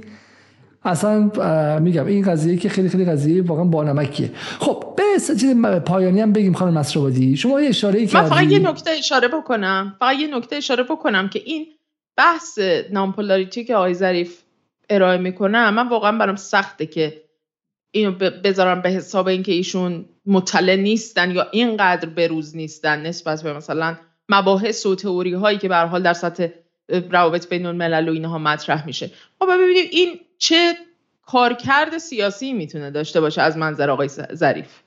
یعنی اینکه شما بیاید به یک تئوری منسوخ و شازی در روابط بین الملل متوسل بشید و سعی بکنید اینو حقنه بکنید به وضعیت کنونی که ما توش هستیم تا بخواید ازش نتیجه ای بگیرید که در واقع ایران مثلا تو چه موقعیتیه که مثلا تو نانپول اگه در یک جهان نانپولاری و غیر قطبی یک وضعیت رو می‌تونه داشته باشه در یک جهان چند قطبی یک وضعیت دیگه.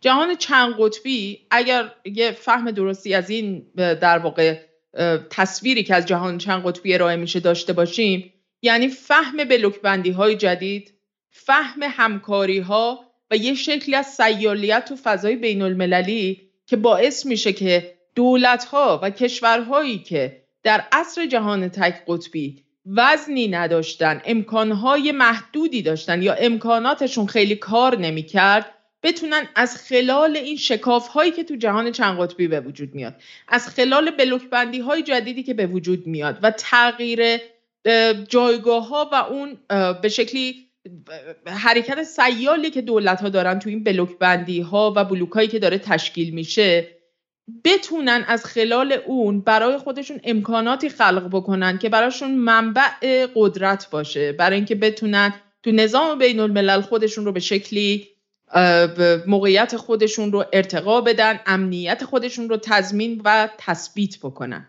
این باعث میشه که اون وقت ما به این فهم برسیم که اساسا تنش زدایی نمی‌تونه به شکل یک جانبه در جهان اتفاق بیفته. ایران وظیفه نداره که تنش زدایی بکنه در رابطش مثلا با بلوک غرب و با آمریکا به طور خاص. ایران وظیفه ای نداره که توی منطقه بخواد مثلا با عربستان سعودی تنش زدایی بکنه. اگر عربستان سعودی هم یک قدم نیاد جلو. متوجه این منظورم هستید؟ یعنی اینکه فهم جهان چند قطبی به این معنیه که دولت ها باید بفهمن که دیگه هیچ چیزی در واقع نمی‌تونن به شکل یک جانبه تعیین کننده باشن توی روابط و مناسبات بین المللی. دیگه کسی اونقدری زور نداره که بخواد به شکل یک جانبه و به شکل فعال مایشاء و یک autorité ای داشته باشه که تمام دولت ها بخوان منقادش باشن و مطیعش باشن توی اون نظم بین الملل آمریکا اینو فهمیده. خیلی دردناکه که اگر آقای ظریف و دوستان ایشون اینو توی ایران نفهمن. چون آمریکا ظاهرا این رو خوب فهمیده. من از شما و مخاطبان عذر می‌خوام چون من چیزی search می‌کردم در حد search گوگل خب و واقعا دستاورد خیلی جالبی داشتم. خیلی صاحب حرف شما حرف دقیقیه که میگی هدف سیاسی ظریف از این قضیه چیه؟ چون واقعا به شکلی و من این مقاله پیدا کردم خیلی مقاله جالبیه. ببینید که ما یه خورده اینو بگیم دیگه واقعا تمام کنیم. یه بحث خیلی مهمه در مورد 1929 مون البته. ولی این مقاله رو ببینید شما. این مقاله خیلی مقاله جالبیه. مال الیور به شکلی مال الیور استونکل که اسمانه یکی از این انالیستاست. در سال 2010 نوشته. خب ببینید تحلیل درست تحلیل درست. اینی که زمان درست باشه. 2010 نوشته خب و میگه که یونی مالتی اور نان پولار it depends on where you ask. تک قطبی چند قطبی یا بی قطبی. بستگی داره که از کی بپرسی. خب حالا ببین پایینش رو ببینیم. میگه دنیا آیا تک قطبی چند قطبی یا بی قطبه؟ خب بستگی داره از کی بپرسی؟ و مهمتر از همه کجا بپرسی؟ میگه برای اروپایی ها برای مثال اونا معتقدن که چند قطبیه. چون خودشون رو هم یه قطب می‌بینن خب؟ و به شکلی چنج ولی خارج اروپا قضیه فرق می‌کنه خب؟ جایی که اروپا رو یک بلوک اقتصادی می‌بینن اما یک بازیگر خیلی مهم نمی‌بینن خب؟ و و ادامه میده اینجا. میگه امریکنز خب؟ Americans American analyst of international relations see in decline. میگه آمریکا در افول می‌بینن. به اینو ما می‌گفتیم شکممون پاره پاره می‌کردن. خب آمریکا در افول مزخرف میگید فلان می‌کنید دارین شبه اسرائیلی هستین دارین ارتباط یه سال 2010 گفته. سال 89 اینو گفته خب؟ و فکر کنید که اگر 89 این فهم غالب می‌شد در ایران ما الان چقدر در انتخاب هامون جلوتر بودیم خب؟ ما همه حرفمونی که ما اگر ژئوپلیتیک زمانمون رو بشناسیم خیلی خیلی جلوتر میشه. میگه آمریکا در اون موقع در decline ه و غیره خب؟ بعد در مورد هند میگه بعد مورد برزیل میگه خب؟ که اینها منتظرن که در جهان چند قطبی بیان و بازیگر شن خب؟ برای مثال در مورد هند چقدر درست میگه؟ میگه India is a more direct and as European diplomat who prefer فلان کاکی از future global power uh, could be و منتظره که قطب جهانی بشه India can afford to be patient بزاعت صبر داره خب because it believes to have time on its side برای اینکه زمان به نفشه جمعیت زیاد جی پیش داره افزایش پیدا می‌کنه و غیره خب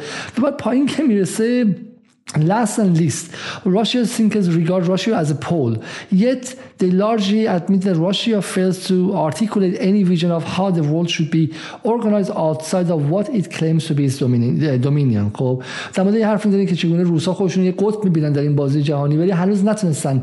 راهش رو پیدا کنن اونم به خاطر بحث اقتصادی و غیره و عدم تناسب قدرتش و غیره. خب چین هم که حالا دیگه 100 درصده. خب و در واقع پایینش میگه که آیا توافقی هستش؟ For Americans the unipolar moment is a thing of the past. برای آمریکایی‌ها جهان تک قطبی یک اتفاق در گذشته است. این سال 2010 گفته. سال 2010 گفته. یعنی اگر شعور این تحلیلگر معمولی که حقوقش از 3000 دلار در سال در در ماه در وزیر خارجه ایران بود ما الان هزار میلیارد دلار جلو بودیم. هزار میلیارد دلار جلو بودیم خب؟ و و بعد جمله پایانش هم همینه دیگه. میگه که آمریکا هنوز تک قطب نظامی جهانه اما از نظر اقتصادی ما وارد چند قطبی شدیم. سال 2010 سال 2010 خب؟ یونیپولاریتی هم که اینجا توضیح میده که یک به کمی که شما میگی یه بحث بحث ایدئولوژیک بیشتر نیستش.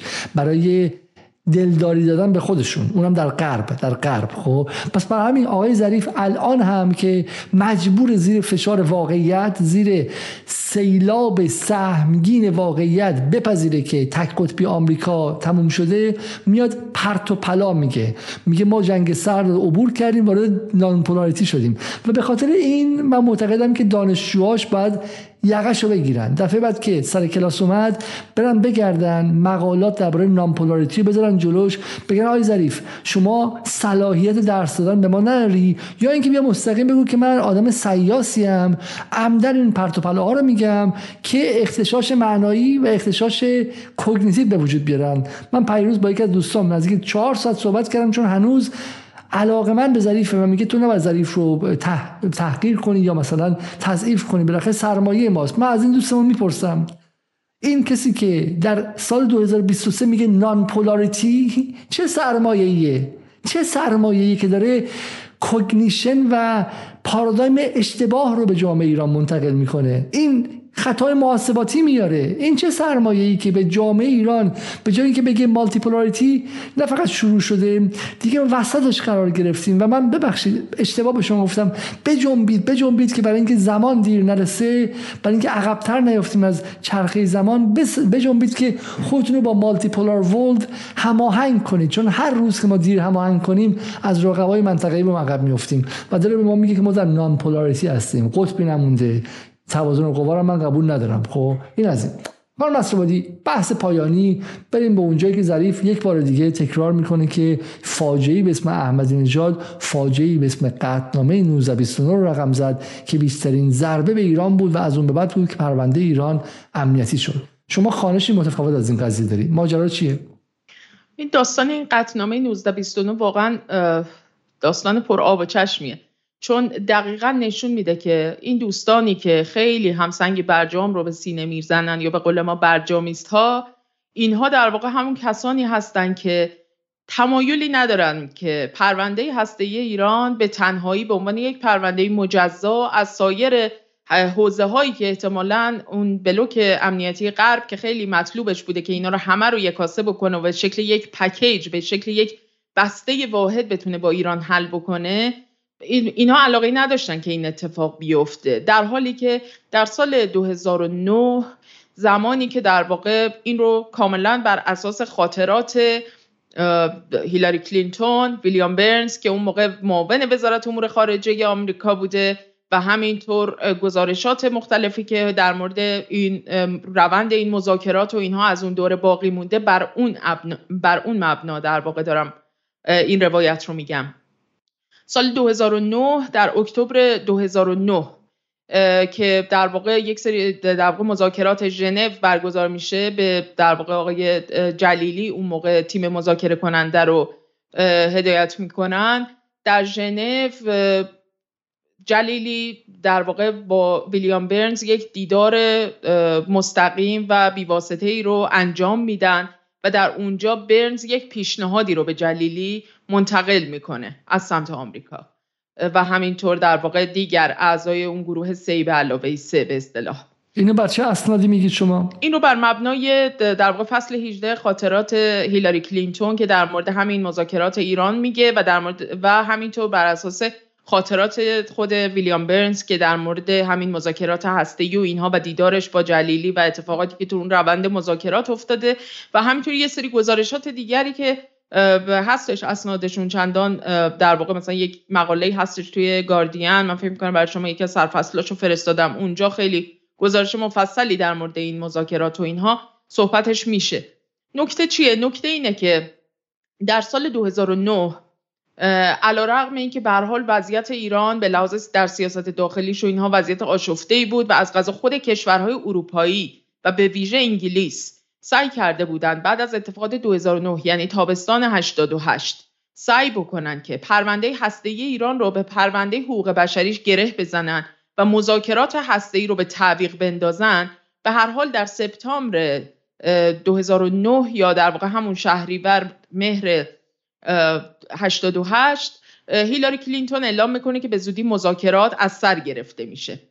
پیش از شروع مذاکرات در اکتبر 2009 یعنی همین پاییز آبان, آبان در واقع 88 هیلاری کلینتون تو خاطراتش میگه که با لاوروف تماس گرفتم و گفتم که ما در واقع یک پیشنهادی رو می‌خوایم برای این مذاکرات به ایران ارائه بکنیم و اونم این هستش که می‌خوایم که در واقع روسیه بشه. اون کشوری که ایران دو سوم اورانیوم های غنی شدهش رو که اون موقع هنوز بیش از 20 درصد هم ایران غنی نکرده.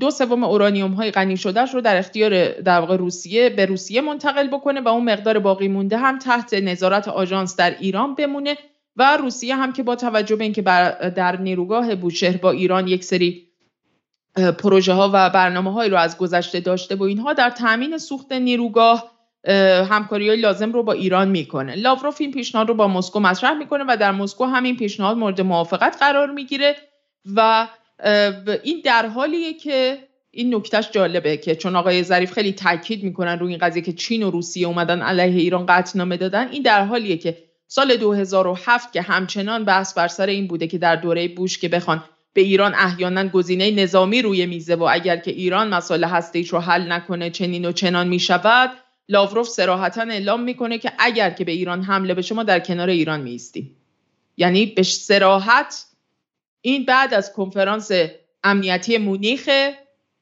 این سندی براش هست؟ بله بله در مورد این هم سند هست. سند وجود داره در مورد تمام این هست خودمون که نمیگیم اینا رو. نه نه سندی که لاوروف گفته باشه که ما از ایران کنار چون من تا تو فارسی چنین چیزی نشنیده بودم. اینکه لاوروف گفته باشه ما اگر حمله به ایران چه کنار ایران میسیم آیا سندی جایی هستش؟ بله بله. بله من میفرستم اینا رو برای شما. الان دیگه کمی تمرکزم به هم میریزه اگه بخوام پیدا بکنم ولی هست.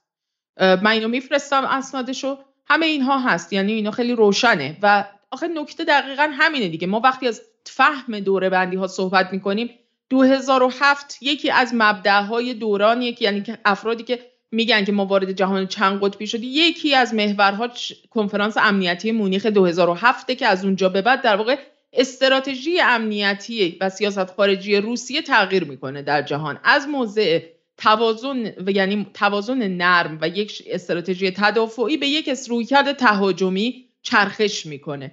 و اونجاست که در واقع وقتی که بوش در اواخر دوره ریاست جمهوریش همچنان بر اینکه گزینه نظامی روی میزه و به ایران می‌خوایم حمله بکنیم و اینها اونجا روسیه در واقع لاوروف صراحتا میگه که ما اگر که چنین اتفاقی بخواد بیفته ما در کنار ایران میستیم و منظورش احتمالا اینه که به تو می‌کنن در شورای امنیت اگر قرار باشه قطعنامه برای این قضیه صادر بشه. به هر حال منظورم اینه که یک همچین در واقع سابقه ای رو در نظر بگیرید. اون وقت کلینتون در سال 2009 که با پیش از نشست ژنو در پاییز 88 و لاوروف که تماس می‌گیره مسکو اینو میپذیره این پیشنهاد رو و قرار میشه که در واقع این در نشست اکتبر 2009 با تیم مذاکره کننده در میون گذاشته بشه. در حاشیه نشست به شکل در واقع در یه دیدار غیر رسمی آقای برنز با آقای جلیلی دیدار می‌کنن. این پیشنهاد با آقای جلیلی در میون می‌گذارن. آقای جلیلی هم ظاهرا در همون دیدار اعلام می‌کنن که به نظر پیشنهاد مثلا معقولی میاد و ما احتمالا به حال من این رو منتقل می‌کنم به تهران چون نهایتا باید اعلام موافقت از سمت در واقع تهران اعلام بشه و اونجا تصمیم گرفته میشه. آقای جلیلی برمیگردن تهران. این پیشنهاد به سراحت از جانب شورای عالی امنیت ملی که رئیسش آقای روحانی بوده و داستانهایی که حالا در مورد این قضیه سندی وجود نداره. ولی گفته میشه که ایشون خیلی مجاهدت کردن برای اینکه در واقع افکار عمومی و حتی مثلا روحانیون در قوم و غیره همه رو بسیج بکنن علیه این پیشنهاد و یک در واقع با صنعت هسته یا راه انداختن که داریم مثلا مستعمره میشیم و داریم بدبخت میشیم و داریم در واقع امنیت ملیمون به خطر میفته و غیره. و اگه یادتون باشه همون پاییز 88 هم آقای موسوی بیانیه صادر می‌کنن در مورد اینکه اصلا اولین بار که مقایسه ترکمنچای جدید و اینا مطرح میشه رو ظاهرا خود آقای موسوی مطرح می‌کنن به هر رو این اتفاق میفته و در واقع این پیشنهاد در تهران رد میشه.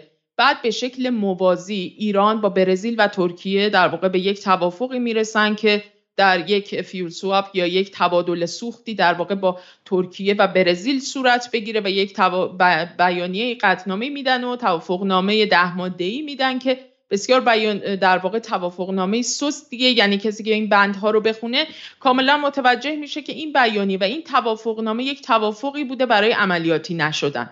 چون سوراخ‌های بسیاری داشته و در اون شرایط امکان نداشته که در واقع طرفین غربی یعنی اون گروه سی به علاوه سه بخوان این مسئله رو در واقع بپذیرن که ایران به شکل مستقل و در حالی که مالکیت خودش رو بر اورانیوم های غنی شده همچنان داره بخواد در واقع از طریق ترکیه و برزیل این اقدام رو انجام بده و در واقع این که قدرت هایی که درگیر مذاکرات بودن رو بخواد کاملا دور بزنه. این میشه که در واقع وقتی که تیم مذاکره کننده این رو اطلاع میدن در نشست وین به در واقع قدرت هایی که طرف مذاکره هستن اونها هم از این قضیه بسیار ناامید و شوکه میشن و همین این باعث میشه که در واقع روسیه هم حتی احساس می‌کنه که علیرغم اینکه به حال بر سر نیروگاه و تامین سوخت و غیره یک سری مناسباتی با ایران داشته حتی روسیه رو هم انگار دور زدن. خانم کلینتون نکته جالبه که تو خاطراتش می نویسه اینه که ما کار سختی داشتیم برای اینکه روسیه رو باید قانع می کردیم و چین هم به تنهایی رأی مستقلی به شکلی نداشت و ترجیحش این بود که در واقع به شکل مستقل هیچ رأی نداشته باشه و نگاه می‌کرد که ببینی که روسیه کجا می‌خواد بیسته. و از این نظر اگر روسیه قانع می‌شد اون وقت در واقع باقی دولت ها یا اعضای غیر دائم شورای امنیت مثلا کشورهای مثل اوگاندا اندونزی و غیره مثلا اینها رو هم سخت بود کشورهای غیر متعهدها رو مثلا در واقع اقناع بکنیم که پای این قطعنامه بخوان بیان. ولیکن بعد از این اقدامی که ایران انجام داد و اون توافقنامه که با ترکیه و برزیل در مورد تبادل سوخت انجام داد و اینها دیگه کار ما یه جورایی راحت شد و بلا فاصله یعنی مثلا در حد فاصله می یعنی بهار 2010 تا جو، یعنی می 2010 تا جوان 2010 فکر می‌کنم که در واقع قطعنامه 1929 صادر میشه. عملا این باعث میشه که رد این پیشنهاد در تهران باعث میشه که قطعنامه 1929 که قطعنامه بسیار سنگینی هم بود علیه ایران صادر بشه. خب آقای ظریف اینو میگن و بارها هم تکرار میشه از جانب دوستانی که ایشون رو هم خیلی دوست دارن. ما بارها شنیدیم که در واقع این قطعنامه صادر شد علیه ایران همه چی تقصیر احمدی نژاد و تیم مذاکره کننده بود. ولی داستان رو نمیگن کامل. یعنی یه بین خطوطی اصولا وجود داره تو این روایت ها که باید گفته بشه و گفته نمیشه از سمت این دوستان متاسفانه. و اونم اینه. شما فقط تصور بکنید که این پیشنهاد در تهران با از جانب شورای عالی امنیت ملی به در واقع ریاست آقای روحانی رد نمی‌شد. ایران دو سوم اورانیوم های غنی شدهش رو در اختیار روسیه میگذاشت و به این ترتیب پرونده هسته ای ایران بسته می‌شد. یعنی به یک توافق خیلی مشخص بر سر پرونده مشخص هسته ایش می‌رسید. چرا این توافق باید به هم بخوره تو اون لحظه؟ چرا دوستانی که چرت که دستشونه و دائم دارن در مورد خسارت های نمی‌دونم این غنیسازی و نمی‌دونم عدم و نفع ها و نمی‌دونم این چیزهایی که چقدر به تاخیر افتادن یک توافق جامعه با غرب باعث شده که ایران متضرر بشه و اینها صحبت می‌کنن چرا یک کلمه راجع به این موضوع صحبت نمی‌کنن که چه کسانی پشت این قضیه بودن که این توافق در واقع از سمت تهران مورد قبول قرار نگیره این پیشنهاد و این توافق در سال 2010 صورت نگیره و ایران نه تنها بره زیل قطنامه 1929 که پرونده هسته ایش عملا تبدیل بشه به یک پرونده ای که در واقع زو ابعاده یعنی اینکه وجوه مختلفی رو بخواد حالا در کنار خودش دربر بگیره و هزاران بحث دیگه بیاد وسط که آقای ظریف که انقدر نگران بحث امنیتی سازی هستن متوجه نیستن که امنیتی سازی از پرونده هسته که به همونجا ختم نمی‌شد.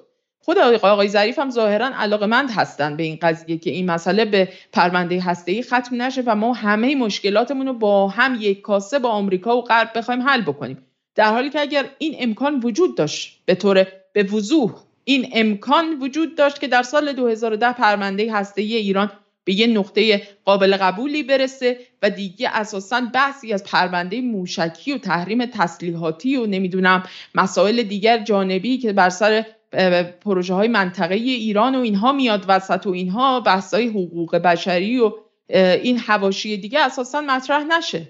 چرا ایران باید این اتفاق براش بیفته تا این دوره تموم بشه؟ آقای احمدی نژاد بره کنار آقای روحانی بیاد و با شعار ما هم چرخهای سانتریفیوژ ها رو میچرخونیم هم چرخ اقتصاد رو. نه فقط بیان و مانع از این شده باشن پیشا پیش که پرونده هسته ایران به در یک نقطه بسیار قابل قبولی حل شده باشه.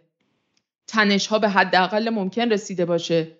ایران در واقع اساسا مجبور نشده باشه که بخواد بر سر مسائل تسلیحاتی موشکی و منطقه‌ای بخواد مورد سوال قرار بگیره یا در واقع تهدیدهایی از این منظر بخواد بالای سرش قرار بگیره. و از طرف دیگهش اقتصاد ما بیاد شرطی بشه. نسبت به یه پدیده مهمی به اسم برجام که حقیقتا سند یک سند واقعا حالا باز شما میگین بحث اخلاقیه ولی حقیقتا برجام ماحصل یک شکلی از بیش امنیتی سازی از پرونده هسته ایران به دست خود همین دوستان آقای ظریفه و باعث شده که در واقع ایران در مسیر یک شکلی از خل اصلاح داوطلبانه قرار بگیره که بهش بسیاری از اقداماتی که در پسا برجام انجام داده در در واقع ضربه زدن به صنعت هسته‌ای بهش تحمیل بشه. اومدن این دوستان مذاکرات و استراتژیک ترین پرونده و چالش بین المللی ایران رو اومدن تبدیل کردن به یک مسئله استادیومی به یک دعوای استادیومی که انگار همه مثلا می‌تونن در مورد این قضیه اظهار نظر حالا اظهار نظر همه می‌تونن بکنن ولی این که بیاد تبدیل بشه تو مقاطعی به یک ابزاری برای گروگانگیری از امنیت ملی برای اینکه روی کرده ایران بخواد تو پرونده هستش تحت شعا قرار بگیره توان چانه زنی مثلا گروه مذاکره کننده رو تحت شعا قرار بده به تیغ در واقع اهرم های حقوق بشری رو بخواد علیه ایران فعال بکنه اینکه ایران چند قطعنامه بعد از قضایای 88 گرفت.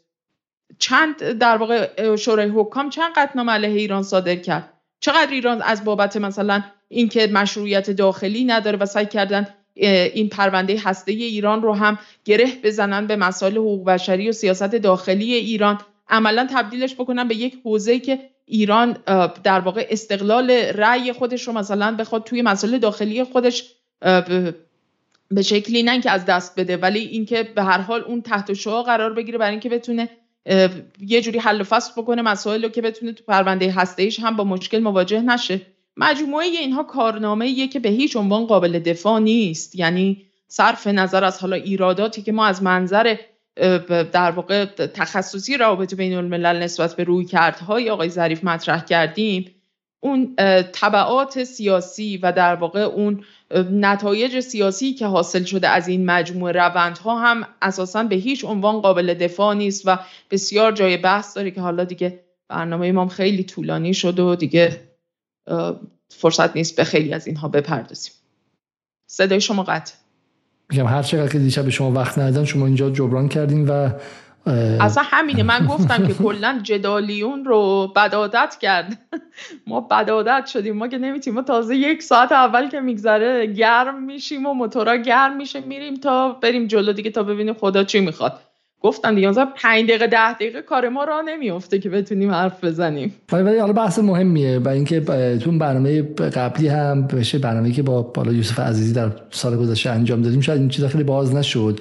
ولی یه نکته که هست اینه که چرا واقعا آقای خامنه ای سال 91 که می‌تونست به واسطه علی اکبر صالحی در عمان قضیه هستی رو جمع کنه به بنده چرا این کارو نکرد؟ چرا گذاشت که کسی مثل روحانی بیاد که خب در سعدآباد دیده بود آقای خامنه ای که این آدم غربگراست رو درواسی نداره و بالاخره از منظر نظام و از منظر بشی افرادش در مورد آقای ظریف هم همینطور بالاخره این شناخت بود. چرا گذاشتن که اتفاق بیفته؟ و حداقل تحلیل خود من به قول انگلیسی 5 سنت خود منم من بخوام اضافه کنم اینجا.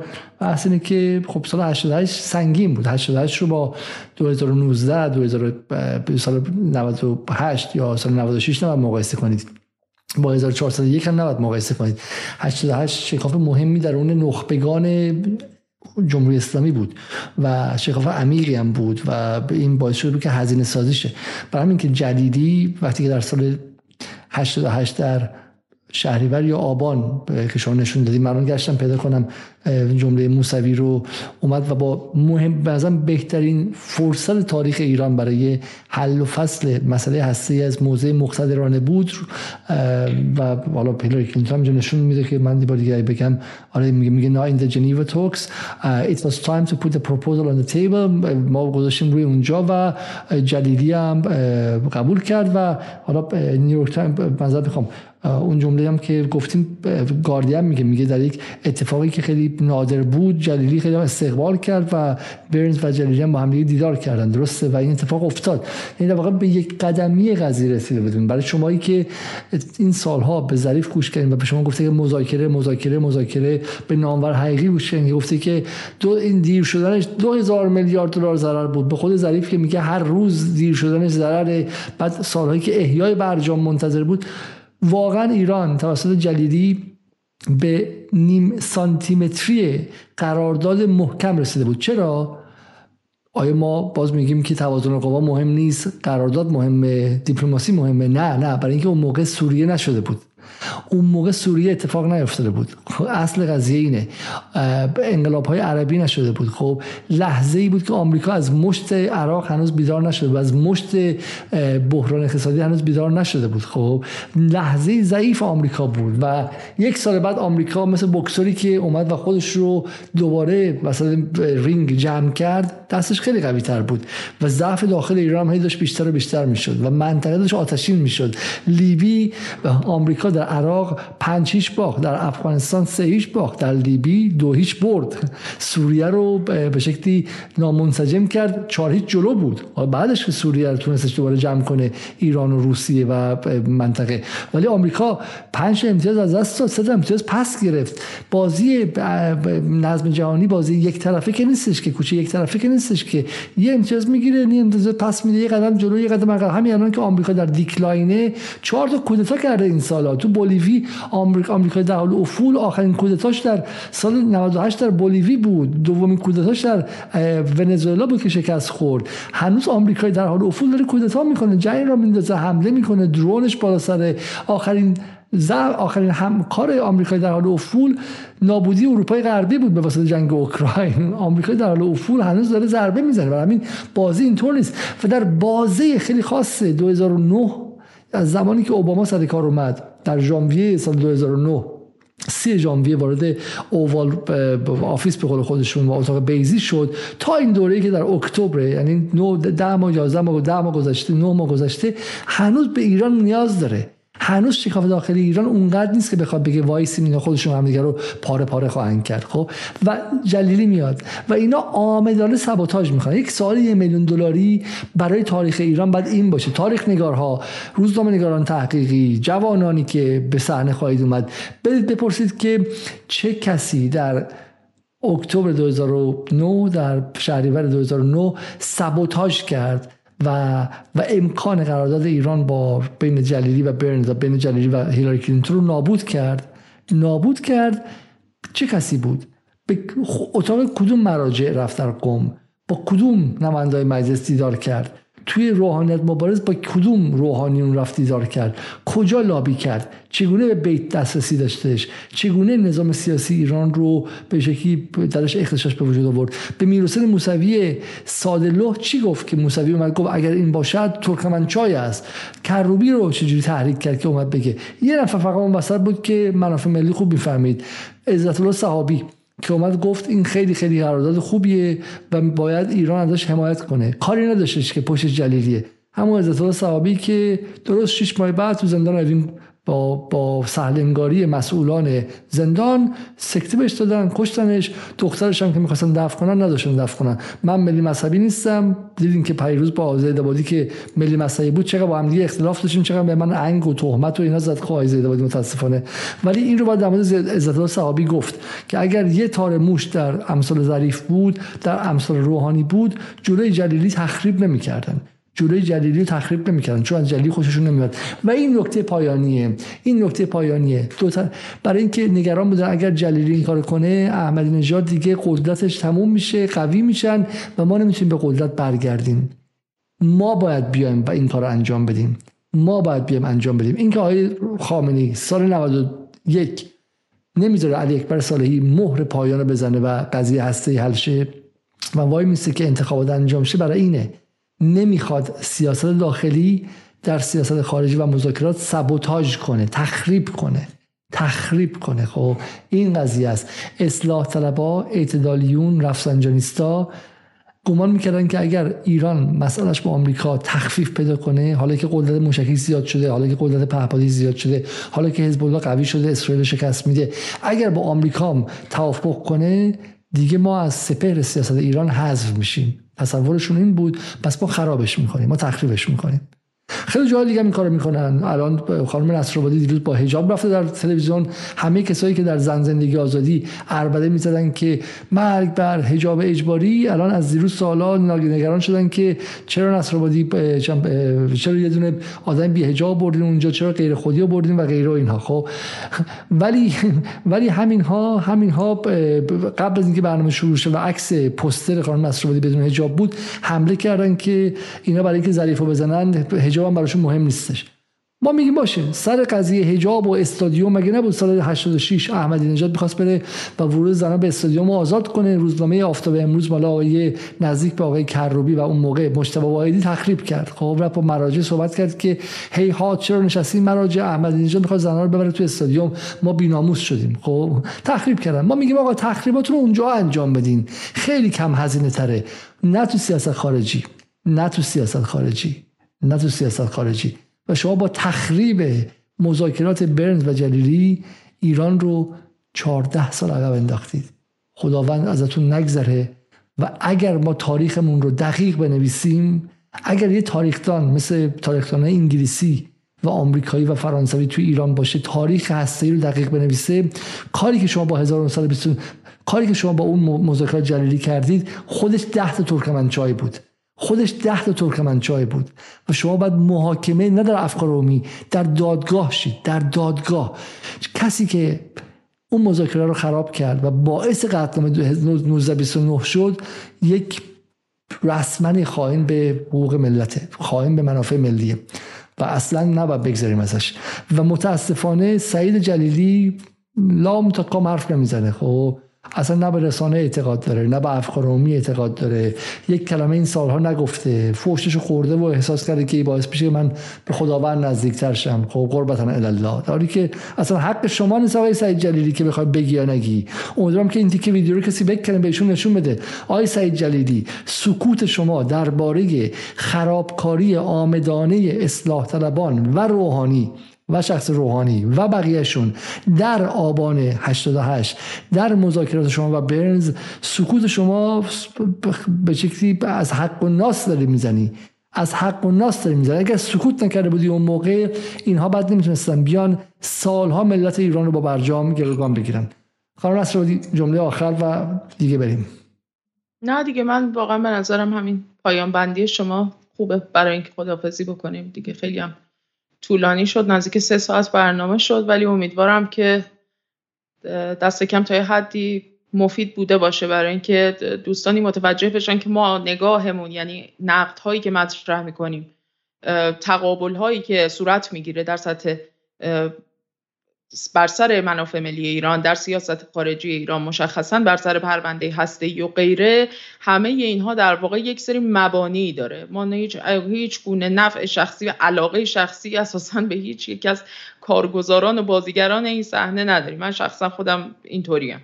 حالا به هر حال ممکنه که مثلا گرایشات مثلا سیاسی یا عملکرد و کنش های برخی از کارگزاران مطلوب تر بیاد به نظرمون ولی کنه این اصلا هیچ چیز وجه شخصی و فردی نداره.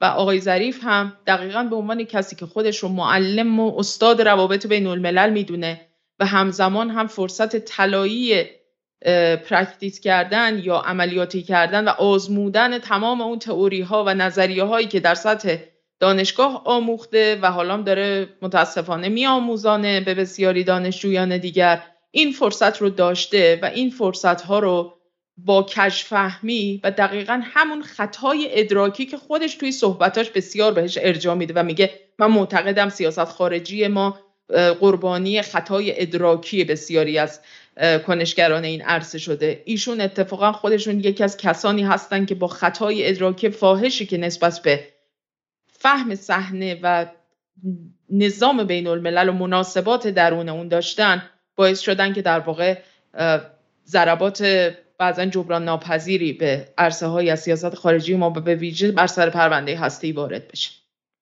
بسیار خوب ممنون دیگه من فهم که دیگه برای امشب کافیه. این هفته احتمالا یکی دو برنامه دیگه هم داریم که حالا من اعلام خواهم کرد دیگه برنامه رو تموم کنیم. قبل از اصلا برنامه رو حتما لایک کنید و حتما هم عضو کانال یوتیوب ما باشید و بقیه هم دعوت کنید که عضو کانال یوتیوب ما باشن که این مهمترین کمک شما به ماست. شبتون بخیر و خدا نگهدار.